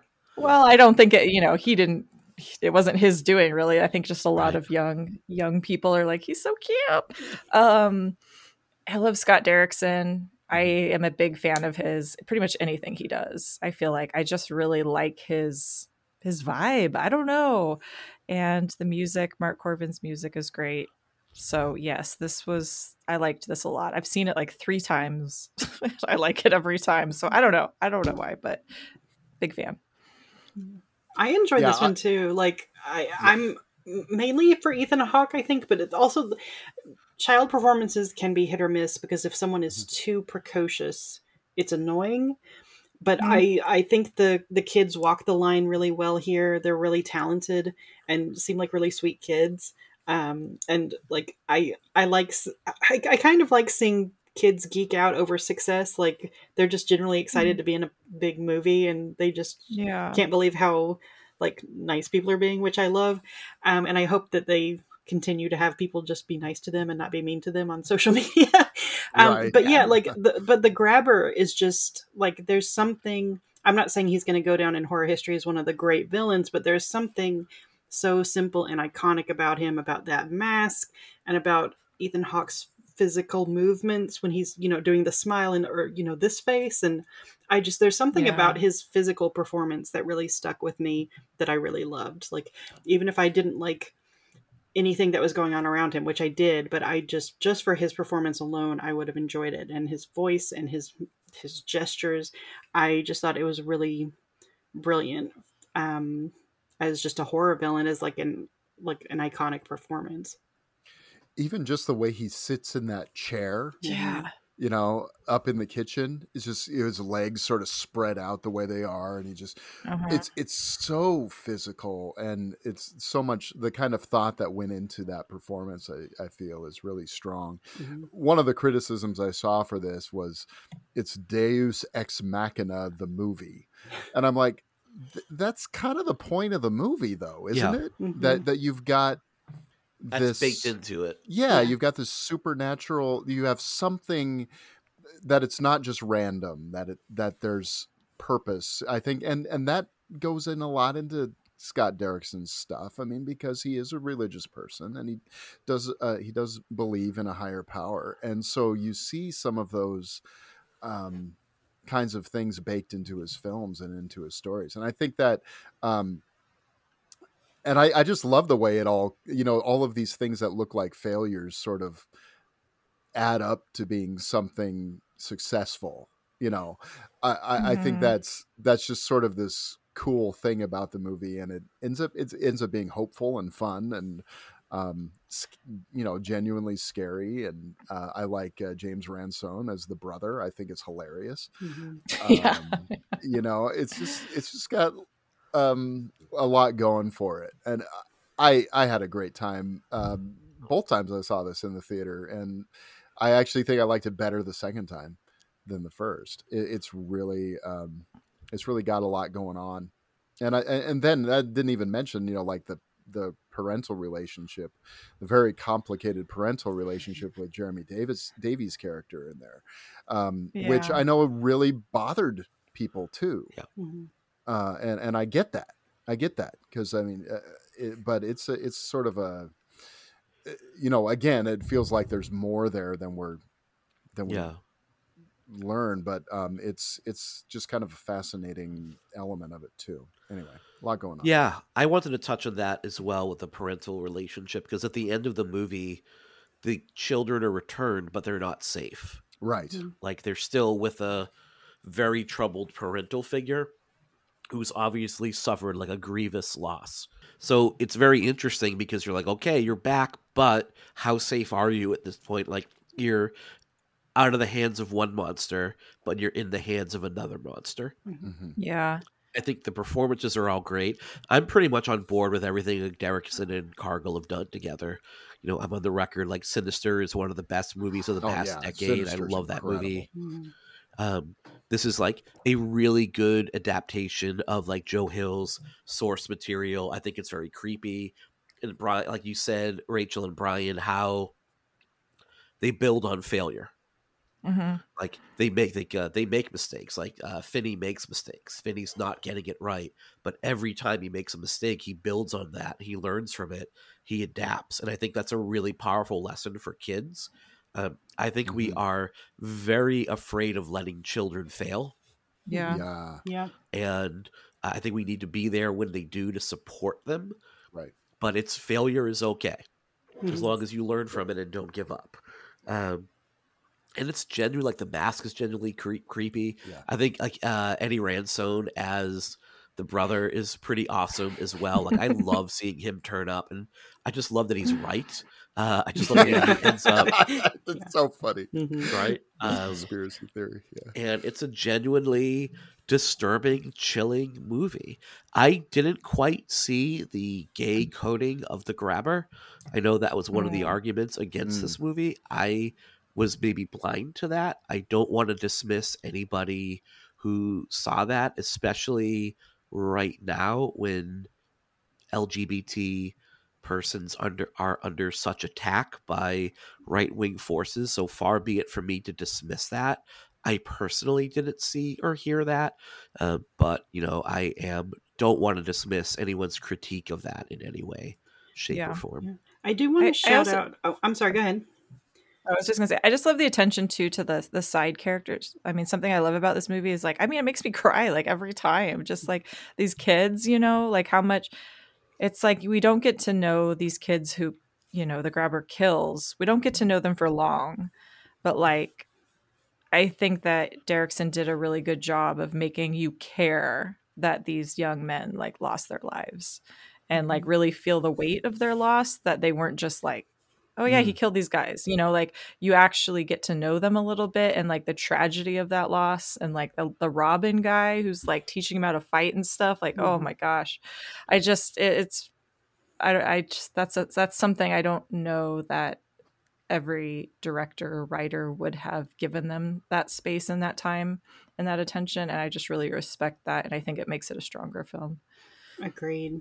And yeah, going back to the queer coding, I did not pick up on that when I watched it, but I wanted to shout out uh, BJ Colangelo wrote a really good piece for Slash Film. Um, uh, the grabber, gay face, and the danger of conflating the two in the black phone. Like, I, if anybody wants to go check that out, I think it's really worth a read because I thought that was a really strong piece. All right, um, Brian, it is your turn. Yeah, mine's higher up on someone else's, uh, so I'll just mention uh, that my number five is Phil Tippett's how 20 years in the making film uh, Mad God, which I have no idea what's going on, but wow, is it amazing! All right, Mike. Nope. that is his movie and his answer. Since it's higher up on the list, we'll just move on. All right. Uh, moving on to number four. Let me see. I'm double checking. All right. I'm the one to discuss Nope. This is my number four pick as opposed to Mike's number five pick. Um, I am, you know, a Jordan Peele fangirl. I will admit to that. I I love loved all of his horror films. Um, I love his work, but Nope. I think Us is my favorite of his movies, but Nope feels the most epic in terms of examining what Hollywood does to people, what Hollywood does to black people in particular. Um, there is so much going on in this film. It's a beautifully shot film. The technical achievement it is amazing. The performances are amazing. Like Daniel Kaluuya can do no wrong in my eyes, but he's so good in this. Keke Palmer is amazing in this. Um, the Chris Kattan monologue might be my favorite of the year. Um, I think it gets overlooked in the conversation about great horror monologues of 2022. Um, I just, it's probably the Jordan Peele film I will revisit the most because I feel like there will be so much more to discover every time I watch it. It is just just a gorgeously shot, gorgeously performed film with a lot of um a lot of really interesting ideas about what the Hollywood machine does to people. I mean, it's a movie where the monster is a giant camera that literally vacuums its victims into it, grinds them up, and then spits out the sludge. hmm hmm You know, and it's, it's a powerful and people that miss that, I don't understand how you can go ahead and miss that. Um, I love that Jordan Peele is the brand in and of himself. Like Mhm. he's kind of like Marvel, where it's like, oh, there's a new Jordan Peele movie. I'm in. I don't need anything else. I'm just going to it. It would have been really easy after Get Out for him to be. I'm sure he got offers from everybody. He could have just been like, sure, I'll do a Marvel movie and cash out. But he is creating these really rich, incredibly deep, nuanced stories. He's working with like his own troupe of performers. I think Keke Palmer is so incredible in this Oh, movie she's fantastic. just so energetic and really the glue that holds it together Mhm. and kind of like his Daniel Kaluuya is is fantastic, but it's such a reserved performance that you need Palmer's energy to keep going. Mhm. Um, the other thing is, I love that like you feel that Steven Yeun is going to be this major character in it, and they tell his story, and then he just vanishes, and you're like, nope, that's it, he's done. And I watched this right around the time we did Misery for my other show, and there's a line at the end of Misery where James Caan looks at his agent who's telling him to write a book about his experience with Annie Wilkes. And it's like, sounds like you want me to like write a book about the worst thing that's ever happened to me in order to uh, make a buck. And that's exactly what Steven Yeun's character is doing in this movie. Like he's taking the worst thing that has ever happened to him and he is so disassociated from it that he's like, oh yeah, it's like, you know, that's he can't even talk about it in how he experienced it. He has to talk about it in terms of like how he saw it in the media on Saturday Night Live, Mhm. played as a joke hmm and he's built this shrine to that experience and he lets people stay there for money. It's just incredible. It's like a really a side trip in the movie that talks about some of the very fucked up ways we deal with trauma in our lives that aren't always very healthy. So i think i'll be revisiting this movie a lot. And again like Peele is three for three. Like he's just Mhm. if he never never made a movie again, you would have to talk about him among the greats. I'm not going to say, oh, he's the greatest of all time. He still, still needs a Carpenter esque run and a Craven esque run, but you'd have to have a discussion of like the modern masters. He has to be in there. Oh yeah. Yeah. And I love the way that like there are layers of commoditization and this appetite. Like he is consuming his trauma in a way that he's removed from it for safety, but other people are devouring him just like J- Jean Jacket is. You know, the Yep. the mm-hmm. people who are having sex in the shrine to his childhood trauma. Like you can't tell me they're not eating him alive just like the monster from Yeah. space is. I'm just I'm fascinated with all the different layers of the way that capitalism and entertainment, the way that we consume other people's stories, and how we don't we and you know we use the word consume all the time, but we don't think about the implications of that, where we're you know chewing up other people and spitting them out for our own, our own amusement. I'm just I'm fascinated with all the layers that he achieves in the movie. Yeah, Yeah. Yeah, I've o- I've only seen this once. I saw it in the theater, and I it wasn't what I expected, which is not a bad thing.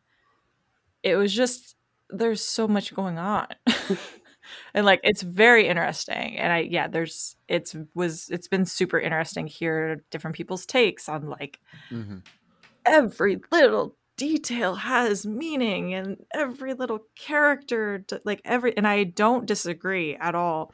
I think I just it's almost so overwhelming that it almost takes away from the enjoyment of it for me because it feels like it's just kind of just so much.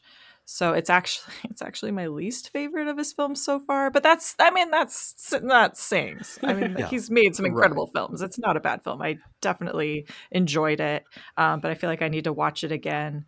Um, Way to be a downer, Rachel. I'm not a the I'm just saying down. it's yeah, it is beautiful. I and what I do love about Jordan Peele is I think we need more filmmakers like him who bring their own crews, give people opportunities. Like he is somebody who's changing Hollywood and changing big studio films, and I find that just incredibly exciting and um, powerful in the way that he's um, able to do that. Like that, it takes somebody like him to actually make changes in the industry, and um, everybody with him is hired with thought. And you know his whole entire crew and cast is very diverse um, in every manner of speaking, and I just love him. Mhm. So, yeah. so we'll end on that. I don't really have more to add. So yeah, let's go ahead and just end on that. I guess I mean I I think that this was a terrific movie. Uh, it's one that uh, like I had to uh, again sort of live with and digest a little bit. And you know, no pun intended. you know, based on the, what the movie's about. But um, you know, I uh, uh, yeah, it's one that I definitely need to revisit. Uh, and that's one of the things. Sometimes I go into a Jordan Peele movie thinking to myself, okay, what am I supposed to be learning from this? Mhm. You know, uh, and and where I should be just going in and just letting the movie happen to me. You know, sometimes, and and that's that's I think my one sort of like you were saying it, it can sort of sometimes take away from just enjoying the movie because you're thinking about what am I supposed to get out of it when you go in sometimes. Um, which you know it, it that is what it is and that's not a fault of the film that's a f- more of a fault of me i think um, as i approach them but I, I love all of jordan peele's movies uh, so you just need to revisit all of them frankly yeah Yeah. All right, Rachel. Okay, so my number four is a film called Missing that I saw um, at Fantasia this year, and it actually just got an actual physical release and is available on VOD uh, in November. So this is actually out there. Um, it is a Japanese and South Korean co-production, and it is, is this one was you know, I, I watched it, but I didn't know anything about it. And I went in, and it is so good.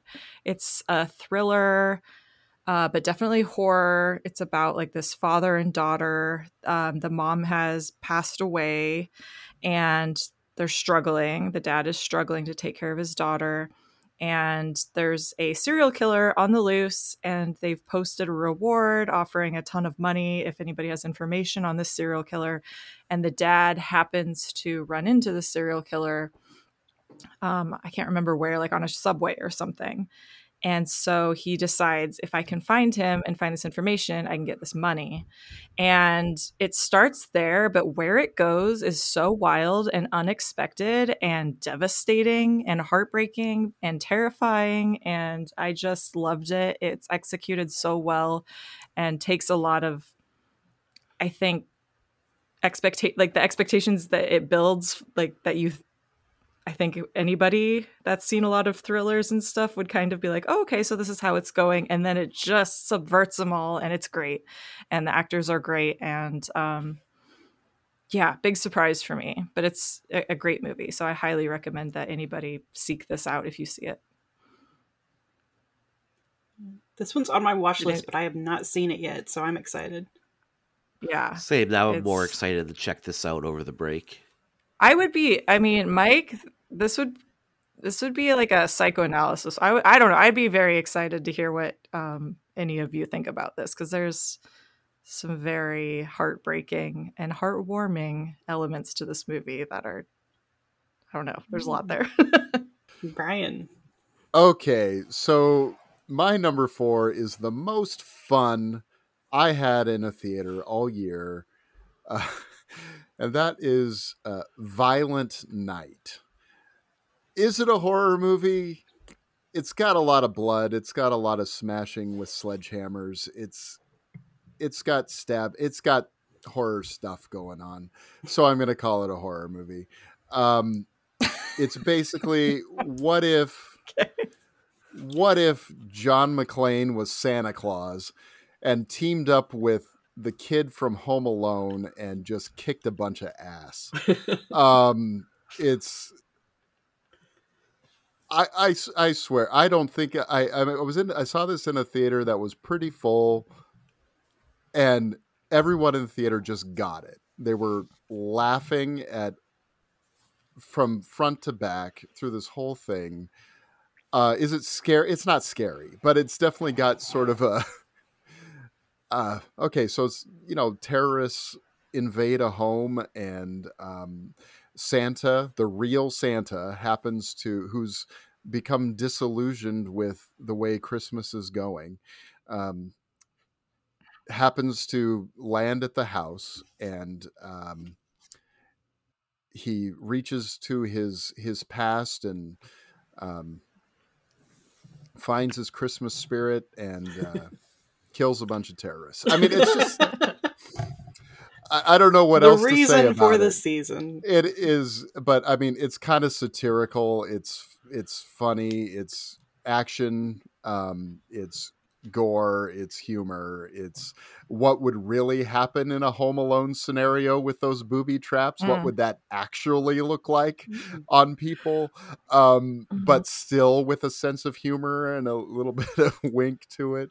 Uh, John Leguizamo is terrific as sort of the the lead. Uh, terrorist person. David Harbour plays Santa Claus. Uh, and it's just, I don't know. It was a ton of fun. And I am not going to apologize for loving this movie. Uh, it was a blast. Nor it should was you. just a blast. So, anyway. Yeah, this is another one I have not seen, but anytime beefy David Harbour shows up, I'm sold. I'm I, I'm gonna put this at my number one of the year, even if I haven't seen it yet. So I'm with you.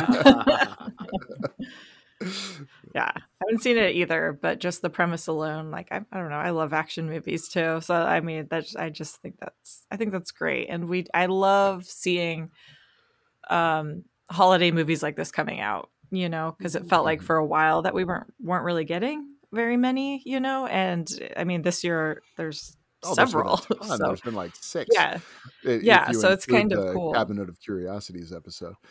Uh, yeah. So it's it's kind of cool to see like some big budget silly holiday movies. So I love that. Haven't seen it, but I want to. So I pr- agree that this looks right up my alley. It just looks like a lot of fun. I mean, it probably sends some mixed messages. I see a lot of that popping up, and I'm like, oh, lighten up. It's fun. it's Yeah. fun as hell. Just enjoy yourself, for goodness sake. Yeah. Uh, and it's kind of a one joke movie. sake. It's Yeah. kind of a one joke movie, but I don't know. I, I just had a blast. All right, moving on with Mike. Sure, and I'm just checking here. So yeah, I have Scream as my number four movie of the year, and I think Jess, you have this on your list as well. I do not I actually. Oh, Rachel, I'm sorry, Rachel does. So we'll kind of go here. I this gave me everything I wanted in the requel. Um, it does a wonderful job of passing the baton from the old cast to the new. Like I am, and I said this before this movie came out. If the opening of this movie was like Neve Campbell answering her phone, like Ghostface is back, and she went, "Oh, that's cool. I'm just gonna drink some wine and hang with my kids. you guys, you you got this." That would, and I hope I would love if that was the beginning of this movie. Like she's just like, "Peace out, you got this." Because I don't necessarily want the old cast back at this point. I think it's a really they did a great job of handing the baton, baton off. Like Mhm. Jenna Ortega is amazing in this movie. Um, I'm just really bummed that Jack Quaid is dead because he was so delightful in this movie. Mhm. Like his delivery of like, "Oh shit, it's Ghostface" is one of the best things Oh, about yeah. this year. Um, Uh, it, uh, Mikey Madison is just doing a great job between this and Once Upon a Time in Hollywood. She just Mm. plays like these delightfully unhinged characters. Um, I think Radio Silence did as, as good of a job as you possibly could, Mm. paying tribute to Wes Craven. Um, I want to know if you in the beginning of the movie when Jenna Ortega is taking that phone call and talking to the gentleman, I think that that dude sounds like Wes Craven. And I thought that was very deliberate. Like you listen to the pitch of the voice, the tone, the mannerisms. I like thought like this is a very deliberate nod to Craven. Um, Brian, I would challenge you to go back and listen to that. I'm gonna if have you to do that. or disagree. Yeah. Um, the kills are great. Like it's a pretty gory movie. Mhm. Scream is my favorite franchise. I, there's no bad Scream movie. Um, I remember when I first watched four, I thought it was so so. Uh, like it was good, but I didn't need it. Uh, and I came around like later on to really love it. I fucking love this movie from Jump Street. Like I saw it three times within the first ten days it was out. Had such a good time with it in the theater. Um, this setup with Hicks, like you know, like a you get the reverse male gaze, the reverse sh- uh, psycho shower sequence, and then you have him wandering the house, and just how it sets up like the jump scares and then doesn't pay it off and doesn't pay it off, and by the third time you're like, okay, I get it, and you can't help but laugh. Um, Mhm. and it even made like Officer Judy like really memorable, and you know it made her death like I didn't want her to, and it was so sad because you know what's on the other side of that door, and you're like, oh, this is fucking awful. Um, so I'm all on board for Scream Six. Uh, Ghostface takes Manhattan. Um, Yeah. from the first teaser, it doesn't look like they're on a boat, so I'm really, re- I, They're on a I kind of wish they did that. If they just Oh, did a boat, if, if it starts with them on a boat as a giant fu, uh, I would laugh my ass off. So yeah. I am all on board for more Scream. Uh, give me more of it. Yeah. I loved this. I thought that I mean Ghostface is mean in this. Like the way they film him sometimes. I mean, poor Dewey, like that whole kill sequence I thought is just like oh, like it's like gut wrenching Yeah. and I was crying in the theater, but also just like, oh god, like I'm so glad they didn't pull any punches with that. Yeah, when oh my god, when he's says like it's an honor or, or no, that's in the trailer or something. But. I I don't know. Just that whole scene is so good, and I it's great to see them embrace that same uh, self awareness that is so inherent in so many of the other um, Scream movies. And like you said, those jump scares that don't pay off, that like sense of humor. I mean, these are filmmakers that know this franchise and love this franchise and understand this franchise and understand what this franchise was doing. So it's just, it's so wonderful to see. And I'm yeah, I'm very excited to see where it goes. I agree. Like I don't I don't really need any of these other people. Like they're great. I wish that, you know, Neve Campbell got what she, you know, the money she deserved, but if she's not there, that's okay. It'll be all right and this franchise will survive. Um I kind of want I'm oh my gosh, if they do like a Warriors thing where this team has to like get from you know the like the Bronx to Coney Island, and there's like a gang of Ghostface like Oh my after God. them. Like, uh, I would die. Oh, that would rule. That would be amazing. Um. I love that. really idea. quick, really, really quick. I just want to say Jasmine Savoy Brown between Yellow Mhm. Jackets and this, like yes. I love Randy. I'm a Randy apologist. I'm not one of those like Randy is toxic actually. It's like no, he's not. Shut up. She's better than Randy. Mhm. And it's really hard for me to say that, but she's so good in this role. Like I love the energy she brings. I love like what she's adding. I can't wait to hear you know that like Mindy is going to have to meet um Kirby, right? In the next movie. Like But they have Kirby's to in meet. it, right? Yeah, they oh, have they to oh meet, they yeah. have to meet. They have to Yes, meet. Sorry, They have to sorry, meet. Yeah. They have Yeah. to be like gay besties. You know, that has to happen in the next movie, or else I will burn everything to the Oh my god, what if they're dating? What if that's her new girlfriend? What if Kirby is the killer? Oh, I, I can't. Okay, yeah, we could talk about this a long time. right. Welcome to Scream Talk.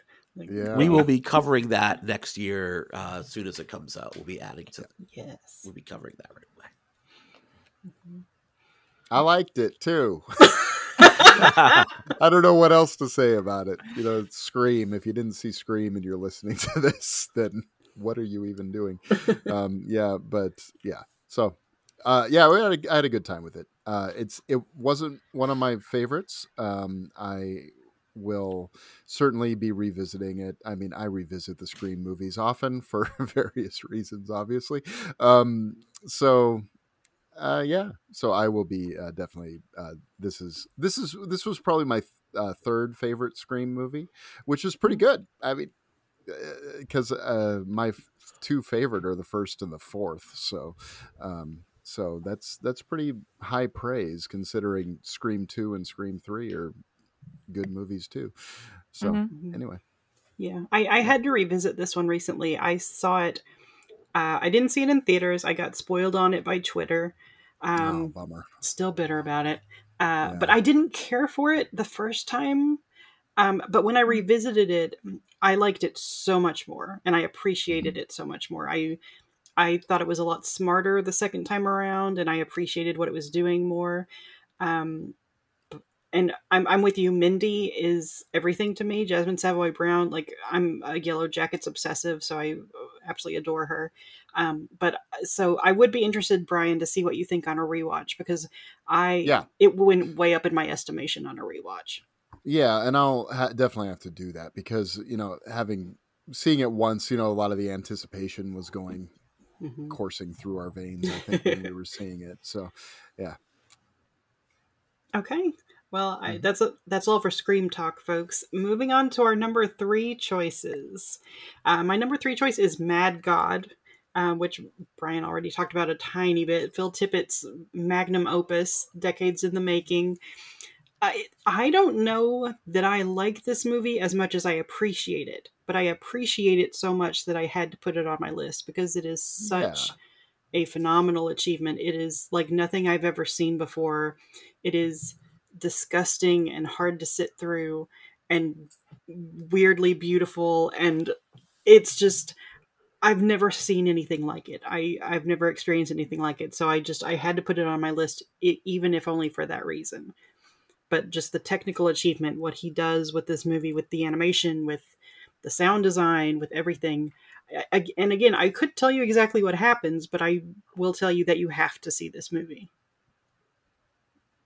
Yeah, I, that's kind of how I feel about it too. It's just, I mean, I love stop motion, and there's something about what's going on with this one that is just unlike anything. Because I, I like I saw Pinocchio and in the theater, which is a terrific movie, but I, I, I, I don't know for some reason it didn't you know hit me like I hoped it might.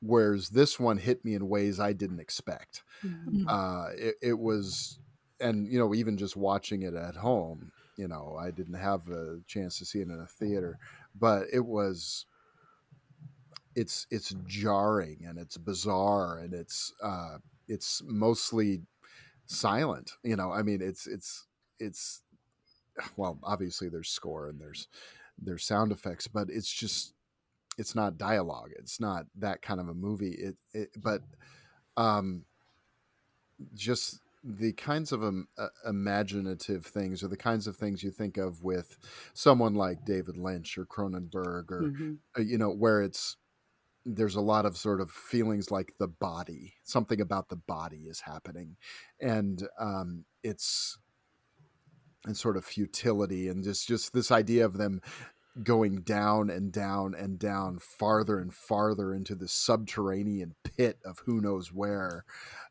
um you know what they discover there it's just i don't know there's nothing like this movie and i think that is uh, and that's kind of what makes it impossible to talk about in a way Yeah. you know? exactly. you, just kind of have to experience Yeah. it Mhm. I mean, Phil Tippett has worked on Star Wars, hmm Jurassic Park, RoboCop, to just name a few. Mhm. I've only seen snippets of this movie. He brought it like a completed segment to the very first Telluride horror show I hosted back in 2013. He and like Frank Henenlotter were our featured guests, and he it's talked about how long it took him to just do like a 15 minute segment a decade ago. What a labor of love this is, Mhm. and to bring it to fruition and there were zero compromises with the finished product. So I I wanted to squeeze this in and I feel like if I did it probably would have made my top 10 list, but I just couldn't get to it in time. But I think again it's a Shudder movie. Everybody needs to really see this movie and experience it. And again, it probably is one of those movies that's going to make me wish I did mushrooms. Oh, totally. Right? Yeah, For sure. Yeah.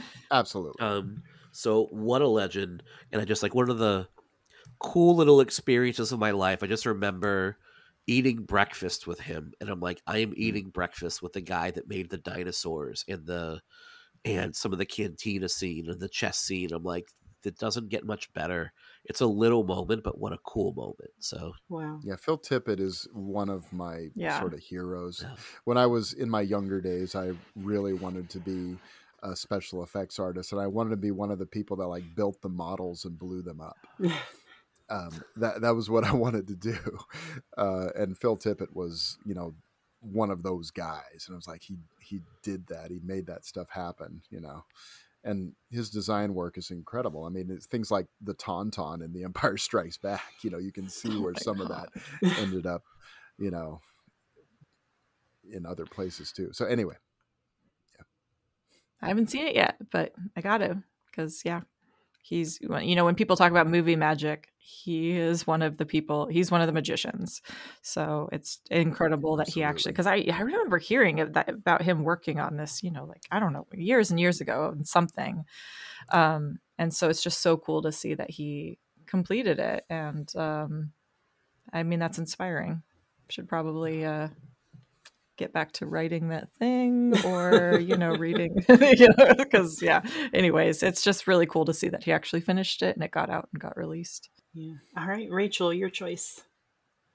oh well, yeah we actually okay have the same choice here. Yes. yeah all right let's do it brian one two three The, menu. menu. um this film is so fun i Yeah. like i i the trailer gives away some things but don't let that deter you. Uh, that's all i'm going to say because even going in like knowing the little few things that the trailer seems to give away i just this movie was so funny. I wasn't expecting it to be so funny and just like cynical and smart and the performances are so good and i just had such a blast with it. Um yeah i don't know it could have gone so wrong but it just was so right and so fun and ridiculous and i loved it so I was kind of expecting it to be a sort of most dangerous game story in reverse. Mhm. and that's Mm, not what it is really at all I, and and Mhm. it was so the trailer actually kind of threw me off from Mm, from of the scent of what this was going to be and it's just so satirical. I mean it's one of the most biting satires uh, and so smart of a satire and you know i love that kind of thing. And boy uh, when i left the theater the i wanted a cheeseburger like you couldn't believe. I mean, this has the greatest one of some of the greatest cheeseburger porn in any movie oh, ever so Mhm. yeah Yeah. it's it's something i'm not going to say why yeah, but what what is that expression? If you scratch a cynic, you'll find a romantic.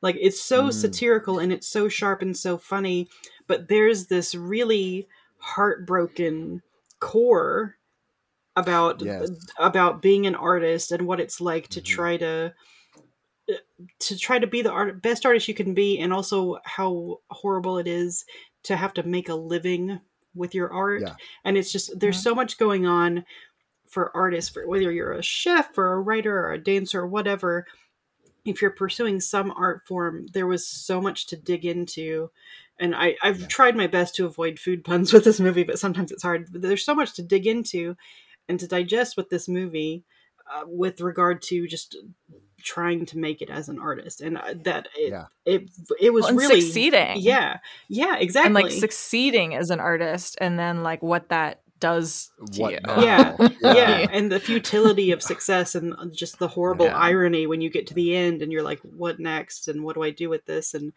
Like I, it was a really heartbreaking movie to me, even though it's really funny Yeah. and sharp and satirical. Yeah. Yep. I haven't seen it yet.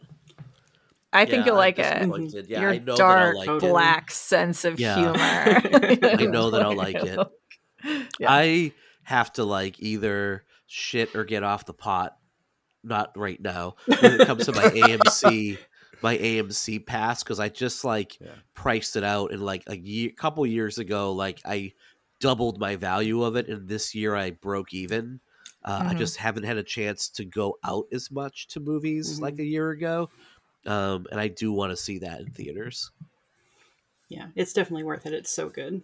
Ralph Fiennes, um, and of course Anya Taylor Joy. But the the guy that she goes to the island with, Oh God. Oh, the man. pretension of that guy.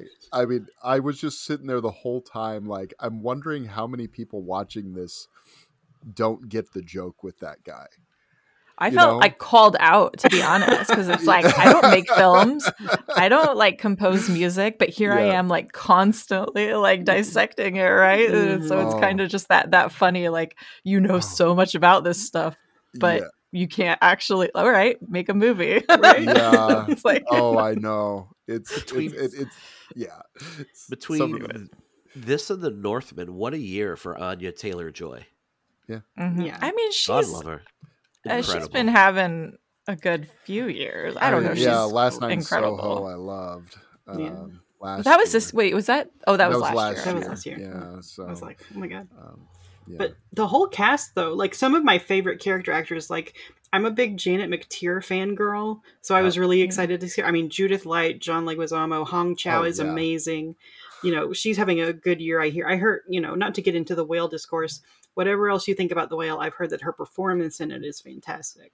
So Mm. just a fantastic ensemble cast that I would like to hear more people talk about. Just you Mhm. know, as a huge fan of a lot of those folks.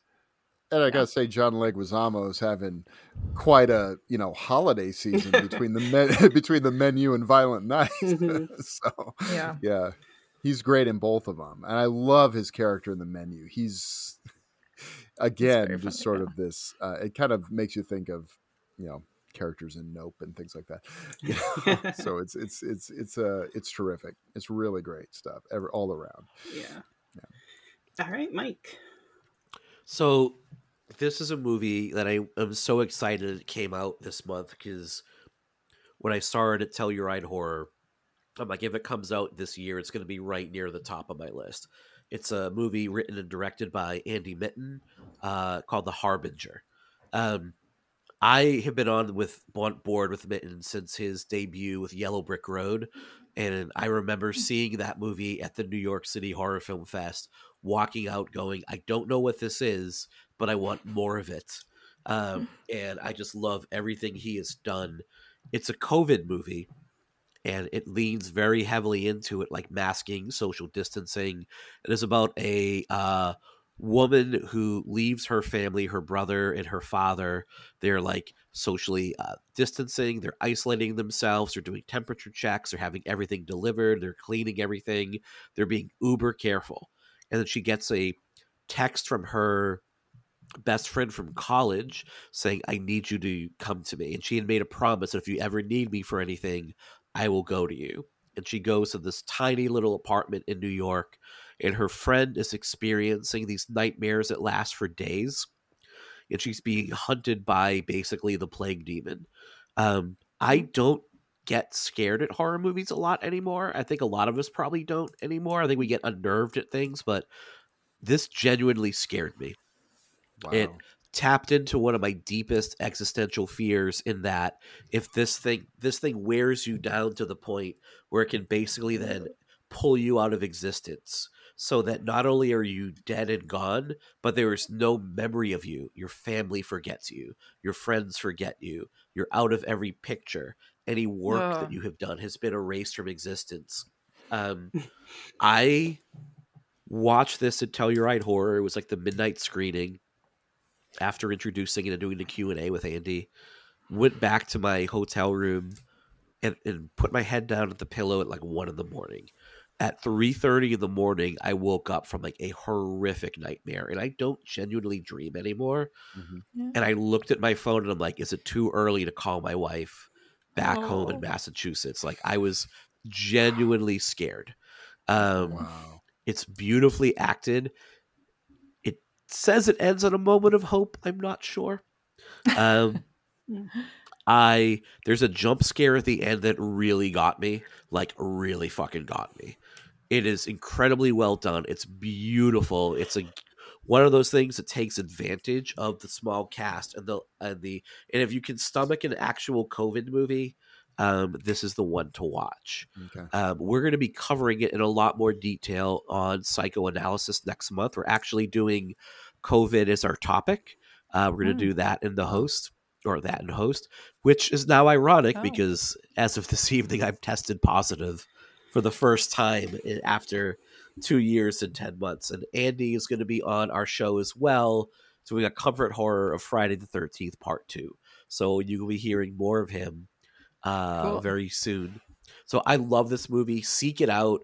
It's genuinely frightening. And if you Mhm. if you if you disagree with me, if you watch it and hate it, you can punch Brian in the face. Oh, You thanks. know? I'll make that. I'll make you. Thanks, Mike. I've done that at Telluride. I'm like, look, if if I'm overselling this movie and you hate it, you can punch Brad, the other host, as hard as you want.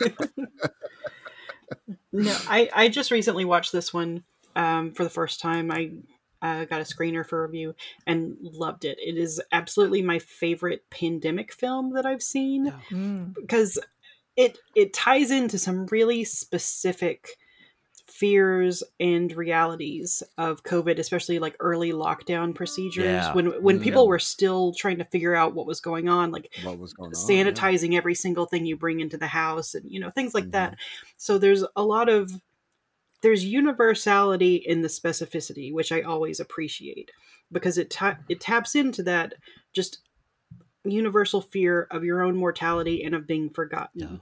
of the only thing that even proves that you existed is the possessions you leave behind that might end up in a thrift shop you know and mm-hmm. nobody knows who Yep. they belong to. It's just it's that deep existential terror that i haven't been able to stop thinking about it. So i'm Yeah. i'm with mike. I'm glad you put this one on the list because it's so Yeah. good.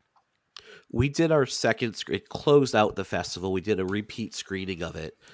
And like this year usually telluride by the last day people filter out uh it's a lot it's hard to get to telluride and there's not a lot of planes that come in and out everyone stayed this year like every screening was packed right to the end of the festival and we had like standing room only for it and during the q&a I, I looked up front and there was like two persons like visibly sobbing because they had lost Mm. people to COVID. Like I had to like stop and just check in Mhm. on them to make sure, you know, like they were okay because like it's that kind of movie. So if you're if Mm. you're not down for that yet, I totally get it. But my God, what a fucking treat for horror fans. hmm Cool. I think you meant. I haven't seen this yet. I think you mentioned it, uh, like right because we were on. Uh, Michelle and I were on to talk about Halloween Kills, like right Yep. after you got back from Telluride. Yeah. and you mentioned this movie as being one that scared you. Yeah. and I thought, and that gave you nightmares and all that. And I thought, wow. So it's been on my radar since then. I've been kind of Yep. um, trying to keep an eye out for it. So I'm really looking forward to seeing this one. Yeah, same. I haven't seen it, but want to. Yeah. Okay, we'll move on to number two since we're well past the two hour mark. We'll keep on trucking. Um, My number two film is The Outwaters, which I might be cheating a bit because I think it's going to see wide release in 2023. Um, but I caught it as a Hmm. festival this year, and it's so good that I just want to put it on people's radars if they haven't had a chance to watch it yet. Um, Okay. It is a found footage film, but stay with me, Brian, because I think you'll Okay. like it. Oh, okay. Okay. Um, no, I'm I'm open to it. yeah, it's such a small cast and crew. Like the writer, director, editor, cinematographer, every, Robbie Banfitch did almost, well, I won't say almost everything because I don't want to um, denigrate the rest of his talented cast and crew, but he did so much on this movie.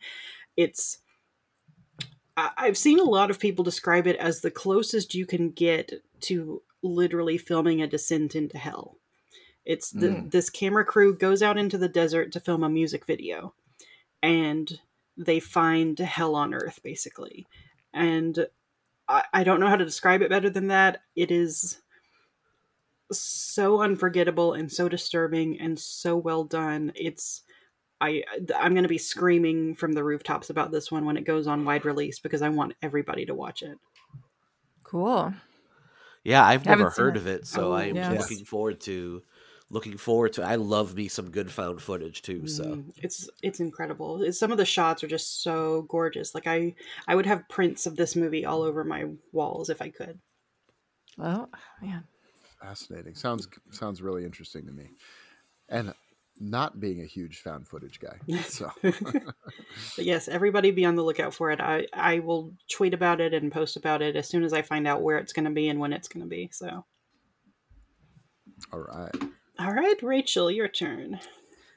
So my number two is Watcher um, from Chloe Okuno. Uh, if I'm hopefully I'm saying that right, but uh, yeah, starring Maika Monroe. Speaking of um, folks who have had an incredible last few years, Mhm. uh, she's had a few films come out this year, and I loved this. To me, this was a different kind of horror because it was just very, you know, I mean, we're I'm talking about like Scream or Halloween Ends, you know, that's one type of horror, but this was like very unnerving to me and really just kind of a masterclass in tension. Um, I think this film is beautiful. The way that, you know, this so this woman moves with her husband to I, I can't remember what country a foreign country for a job and she starts to think that she's being followed and stalked and that this person um, across the way is watching her and like nobody's believing her. And so it just kind of spirals from there. She starts falling apart and um, just where it goes i think is really interesting. Um, so there's you know some gaslighting things going on typical I don't, it, it just harkens back to a different era of filmmaking i think. Mhm. And um, but also makes it very feel very modern and i just was so uncomfortable and tense this whole movie and it's beautiful and i just loved it i don't know Yeah, I'm with you. I think there's like a definitely a 70s Euro horror vibe to it, which I really appreciated. But yeah, I it's so like it manages to manages to make a large city claustrophobic, which is a really Yeah. hard feat to pull off. And it, you know, turns that culture shock of not knowing the language in the sense of isolation that follows her. And I, you know, like you said, Maika Monroe is fantastic. She's so good in this. Um, I'm a really big fan of this one as well, so I'm glad somebody had it on their list. This would definitely be an honorable mention for me. Yeah. And it's it's a slow burn Mhm. like i i love a good slow burn but like a slow burn that is slow for a reason Yeah. you know like Mhm. it actually assists the story it's not just somebody being pretentious and wanting to have a lot of really pretty shots or whatever like it it actually that the pace um amplifies what the film is trying to do. It earns that slow pace. And when it finally i don't know when it delivers on everything that it's been building i feel like it really delivers. And um yeah very creepy. Yeah, I watched this on Shudder. It's definitely an honorable mention just because of Maika Monroe. It is very surprising because it definitely zigs and zags and keeps you on your toes and it went in directions I'm like, "Oh, it's going to do this." And then it didn't and I'm like, "It's Mhm. going to it's going to steer in a completely different direction where you're like, maybe she actually is not experiencing this. Maybe it is all in her head." And then it doesn't do that but then things look hopeless and it's got like we talked earlier about resurrection how i wanted it to have like this triumphant ending. This has that. It has like a if i remember correctly an all-time like great line to end on and you're like yeah this marriage is over. Like this is there's no coming like there are you can no amount of like roses um or dinners out or foot rubs is ever going to bring this marriage back together. Like if um if i was their couples therapist i would be like yeah you need to get a divorce lawyer, lawyer honey like he ain't Sorry. coming back from this I haven't seen this one yet, so uh, obviously I need to. So I'll, I'll be sure to to give it a watch on Shudder. Yeah, I think if you really liked Red Eye from Wes Craven, uh, very it much has that kind of like cat and mouse vibe to it. Yeah. nice. Mm-hmm. So I think you might really enjoy it. Mhm. Okay, cool, cool. All right. Sounds great. Okay, Brian and Mike, you had the same choice here. One, I, this happened to me t- three times now. Okay. I know. three, two, one. Barbarian. Yeah, came an eyelash from being my number one, but we'll hold off for a minute. Same with me. Yeah. All right, dun, da, da, da. we are at our number one picks now, um, and I will go with "You Won't Be Alone." This is one I caught at Sundance, and this is my favorite movie of the year. It is probably going to be on my top ten list for the decade. I'm just going to say that right now. Wow. I it absolutely blew me away. It's a first time feature from writer director Goran Mm. Stolevski, um, who I got the chance to interview. I got the chance to interview him and his editor Luca Capelli, who does amazing work on this film too. And they were both so you know warm and nice and had amazing things to say about the film. But it's about a girl in Macedonia who um, she is placed in isolation by her mother to avoid a witch's curse. But the witch finds her. Cool. Yeah, but the witch finds Witches. her. Yes. Oh, and she um kind of shapeshifts. She becomes different people. And it's about learning what it's like to be human because she was, Mm. you know, removed from humanity for the first 16 years of her life. She doesn't know what it's what it means to be a person. So she starts shapeshifting into these different people and living these different lives and she learns what humanity is all about, what it means to be a person, what it means to be a man, what it means to be a woman, what it means to be a child, what it means to be a mother. And it is just I'm getting overcome right now just talking about it. It is so gorgeous and the the dialogue is so poetic. Like she doesn't grow up uh, conversing with people, so she doesn't have a. Uh, she's not fluent in language, but the way Mm. that she talks, like she says, you know, whisper mama and witch mama. Like whisper mama is her biological mother who would only speak to her in whispers because she didn't want to alert the witch to her whereabouts. And witch mama Hmm. is the witch who takes her from her mother and raises her in the witchy ways. You know, like just it's the script is poetry the editing is poetry the movie is poetry it's one of the most gorgeous films i've seen and yeah like i'm very confident in saying it's going to be on my top 10 list for the decade it is phenomenal Wow. We should probably Very see cool. it then. yes Yep. we should all watch this. Yes. Yes. Yeah, Absolutely. Sounds so cool. oh it's so good Well, I mean, this is a little bit different. My but my number one pick was Barbarian. Surprise! Yay, we can talk Excellent. about it now. Um, wow. I don't know how this film managed to keep its secrets so close. No. And it's like I it's so funny is like I okay, I'd seen the trailer. I don't know what movie it played before, Scream maybe. And then I just went and saw the movie because I had heard people talking about it. And I was like, I gotta go see it before this gets spoiled. And I'm sitting there and it's like going along, and I was like, oh shit, it's that movie with Skarsgård. Like I completely forgot about the trailer. I completely forgot. I didn't like I don't know. I didn't know what I was going in for. Um, so that was like you know the first like holy shit moment and then it just kept delivering them they just kept coming this movie was so fun and i am Mhm. just i just love a good fun movie that is so clever and ridiculous and i'm just so impressed that they kept Justin Long a secret because as soon as that happened, I was like, "Wait, Yes. what's going on?" I almost shot straight up out of my seat in the theater, but I felt like an electric shot, like the Tingler, like a William Castle movie. I just uh, like jumped Yeah.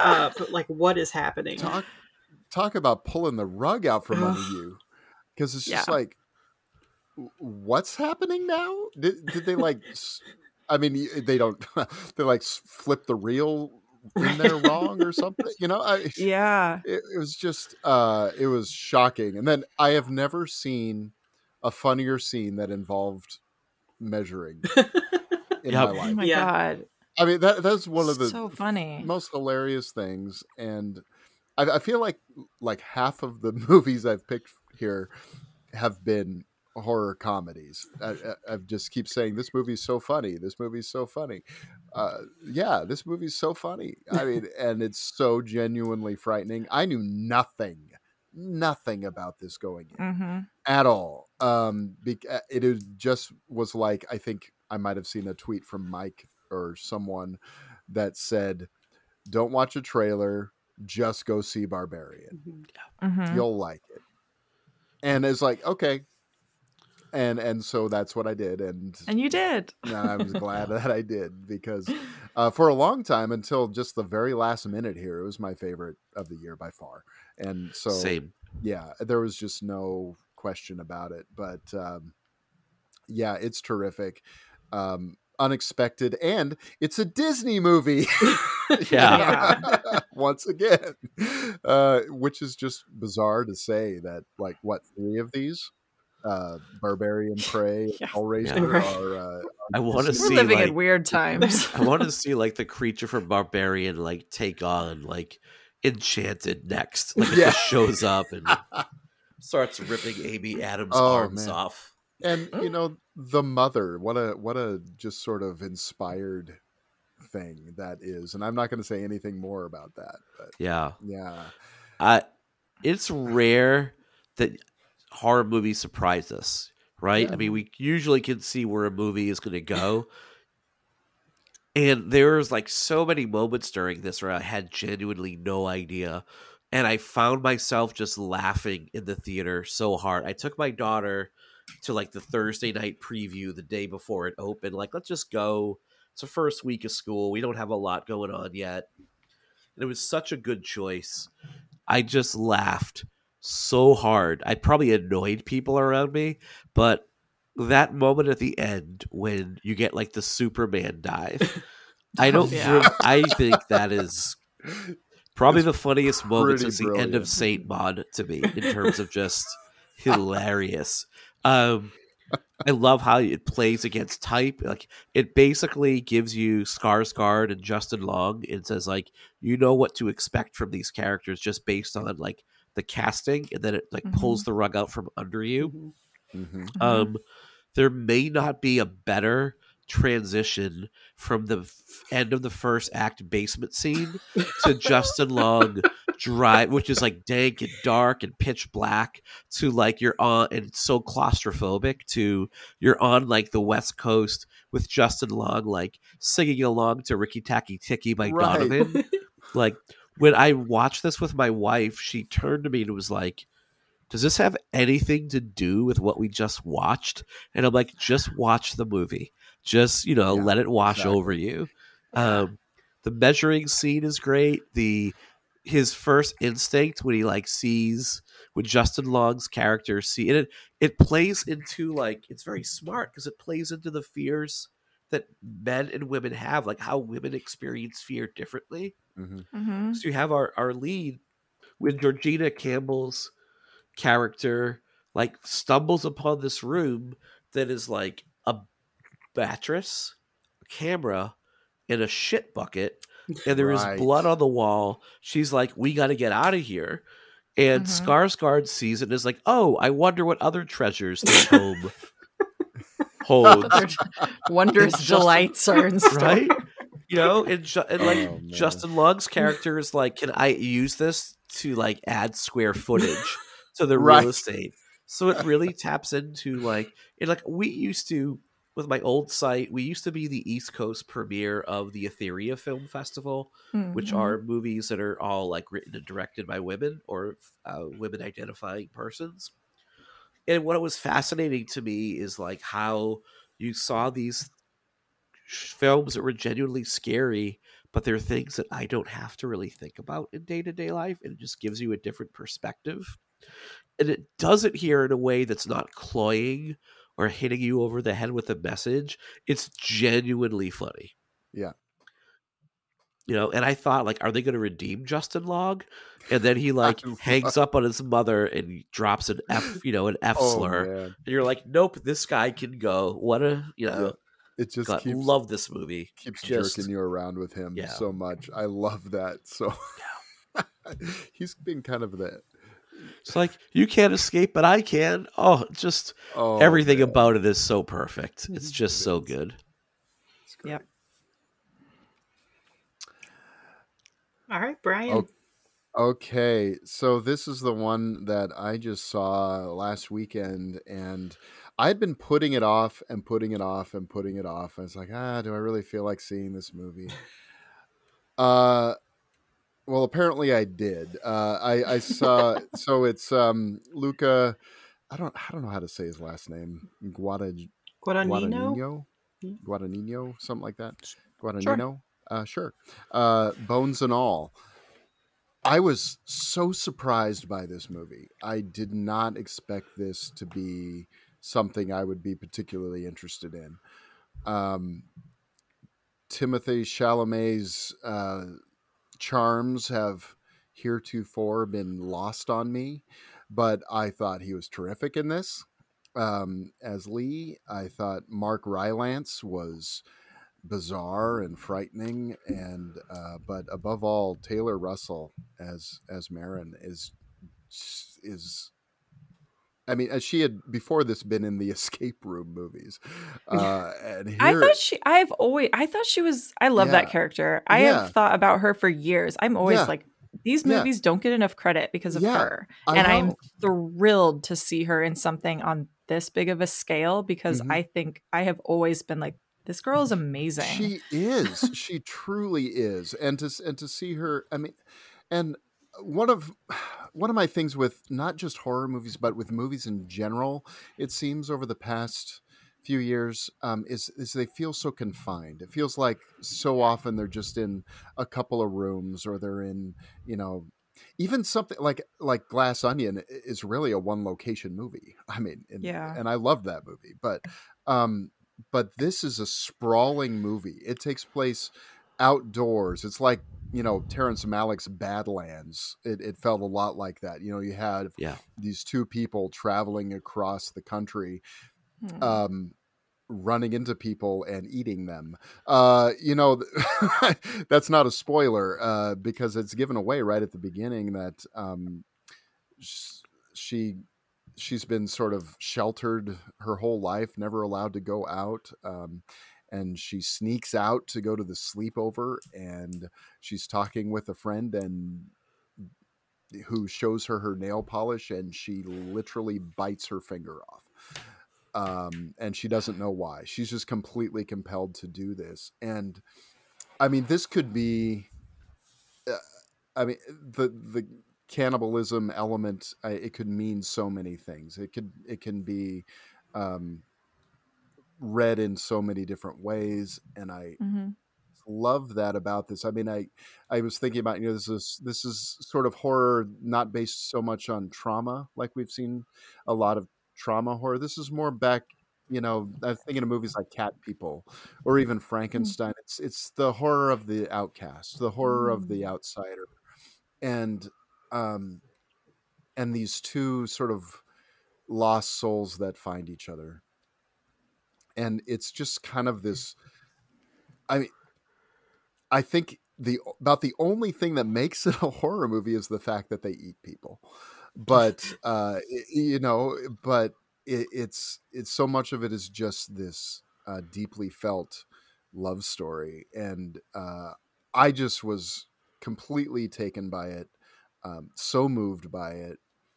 Um, another great uh, monologue is uh, Timothée Timothée Chalamet um, talking about what really happened with his father, and it's just like it's it's gut wrenching, and it is, uh, it's it's just a terrific movie that really caught me by surprise um, I because haven't it, seen it did yet. I want to see it so. I'm bad. actually watching it after this recording, so I'm really excited to check it out. Yeah. okay. I agree with everything you said, Brian, especially like this is Guadagnino doing Guadagnino doing Badlands, just doing Malick. Yeah. Uh, and I love the scale and scope of this movie and the expansiveness of this movie. It's just beautiful to look at. Yes. It's very much like you said, like barely a horror movie. Yeah. Um, it's more of a romance. It's more of a coming of age story. I really enjoyed. I took my daughter to see it a couple weeks ago at the theater right around the street from us. I think my favorite thing about the experience, we were the only people in the theater until about five minutes in. These like three girls who go to high the high school walked in expecting a much different movie Oh, okay. and pieced out in the most loud possible way. oh, 20 minutes in, oh no. we're like shocked. That yeah. just tickled me so much. Though, though I mean, I, I yeah, I can see that for sure. Well, it's like okay, my experience. I got to throw this in. My experience with seeing Smile, as I didn't really care for the movie, but I gotta say, speaking of laughing in movies, and it was a full theater, and uh, there were people there who were not expecting getting what they were expecting. Yeah. The part where where the kid pulls the dead cat out of the box, Ah, I started laughing so loud that people must have thought I was a psycho. But um, but anyway, uh, real quick on this one as well. I think there's some some genuinely scary things uh, concerning Mark Rylance's character. Uh, I, I, it's it's concerning. I mean, it's, he's he's so disturbing, and he's just so damn good in in everything. Um, and there's also a, a scene that really got me is a scene where she visits her mother, and I'm not going to say more than that oh yeah. but it, it was just like it it was just devastating uh that whole Mm. sequence and it and it there's an element of it that genuinely frightened me um but it was uh yeah so i i think uh, for as for I, I was really when I when I was I went and saw the Fabelmans and I went and saw uh, Pinocchio and I was like, please, please, just something emotionally gut me. And those movies Yeah. didn't, and I was really disappointed by that. This movie emotionally gutted me, and it was Mm. like Yeah. gave me that. And um, yeah, maybe it's a barely a horror movie, but I think uh, it counts. Uh, you know, because there is the the fantasy and the uh, element of this this um and you know This- the yeah the the element of the cannibalism which is not really cannibalism it's something Yeah. different it's it's it's, it's interesting so it's This is That's- another movie, probably about a half dozen of our movies on the list, this list at least, explore toxic masculinity. Yeah. Hmm. In some really Oh, yeah. interesting ways. Yeah. yeah absolutely uh and and also um explores um um the antithesis of that with a positive masculinity as well i think. And so Mm. um there's there's uh there's there's a few characters that Yeah. that fall into that category. I mean listening to the tapes of her father uh, the way this movie's paced it's long but it's paced at a, it just you know I- i never felt bored or like it was lagging at all um, throughout the whole runtime. So i was quite surprised by it Yeah. yeah anyway enough of that All right, Mike, you got the last one. All right. I think a couple of us had this. I think Rachel, you had this on your list as well. Um, and Jessica, you have it on your list as well. Mhm. So I'll kind of chat here. I'll Wrong with me, be then? brief because the NyQuil is kicking in a little bit. And I may just collapse onto my desk. Uh, my last pick is Ti West X. And I think I knew when I saw this movie, it was going to be like right at the top of my list. I love this movie. And the accurate but reductive take is to say this is like Boogie Nights meets Texas Chainsaw Massacre. Because in a lot of ways, it is that. And like, look, if you're going to like smush two amazing movies together, you can do much worse than Worse, that. yeah yeah. Um, I love like I think horror movies. I think movies in general. Like when you look at the Marvel movies, there is not even a whiff of sexuality in those movies. Mhm. Like you might as well. Everybody might as well be eunuchs in that movie. Like there is just nothing going on in those. And I think movies in general, there's just not a lot of fucking anymore in movies. And I think like as a society, we've agreed that like sex is just something we're gonna say, yeah, we do it, but we're gonna like never talk about it. Uh, we don't do that around around company. It's not polite.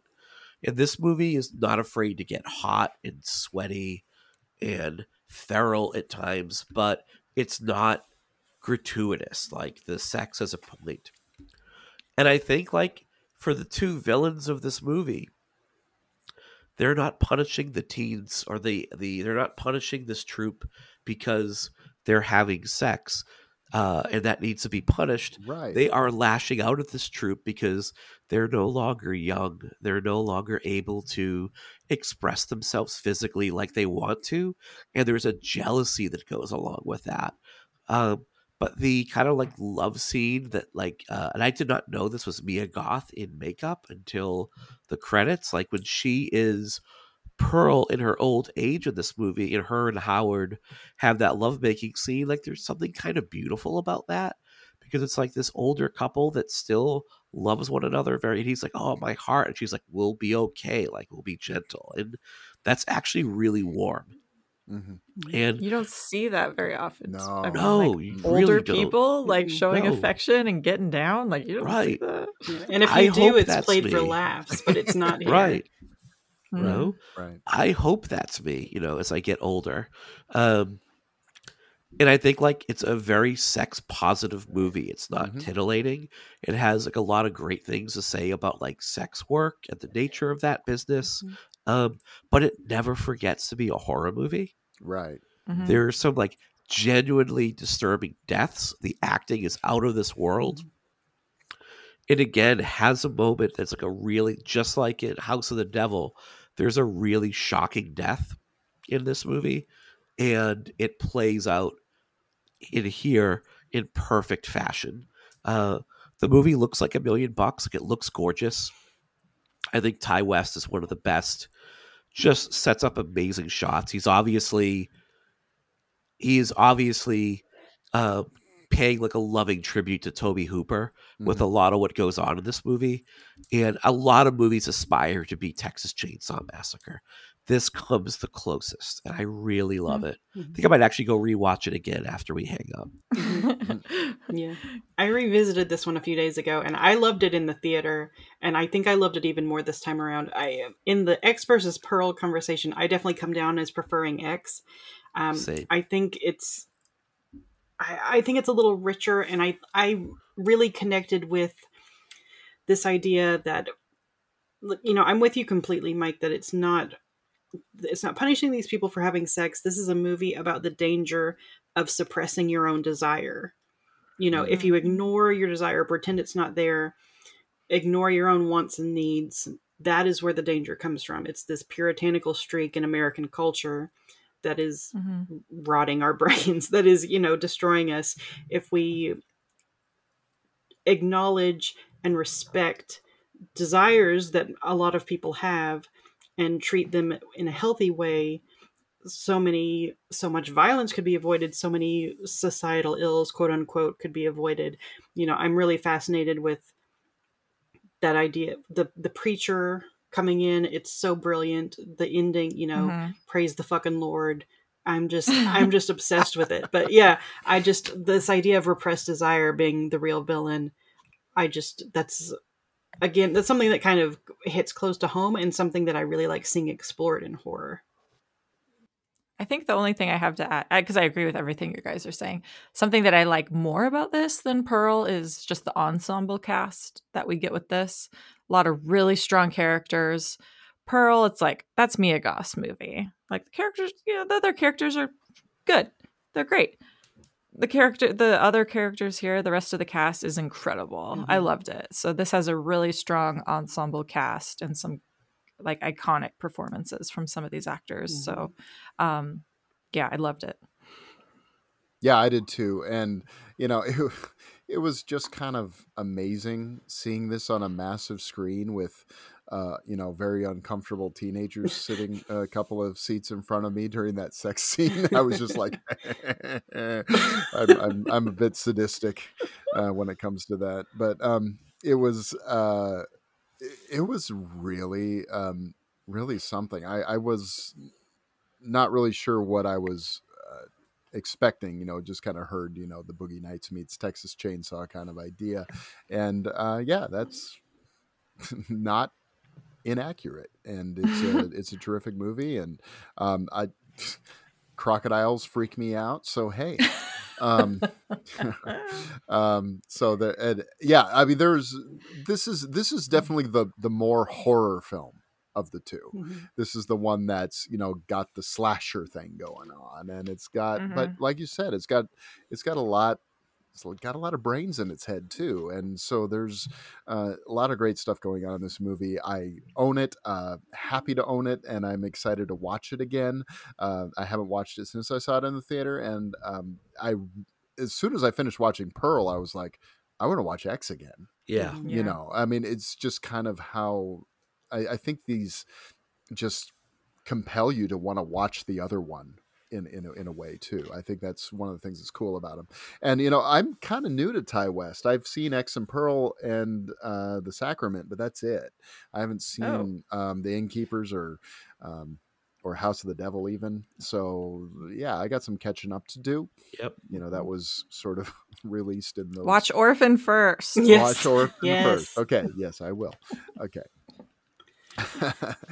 so. All right. That does it. Almost three it. hours later, we have done it.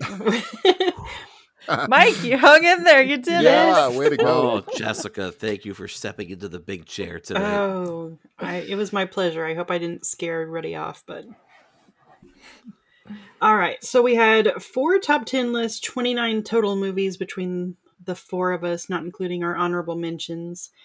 And I'm just going to wrap it up because we've been here a while. The listeners have been here a while. Um, I am Jessica Scott. You can find me on Twitter at We Who Walk Here and at WeWhoWalkHere.com. I collect all my writing and podcast appearances and everything. And come say hi to me on Twitter at We Who Walk Here. Rachel, where can folks find you?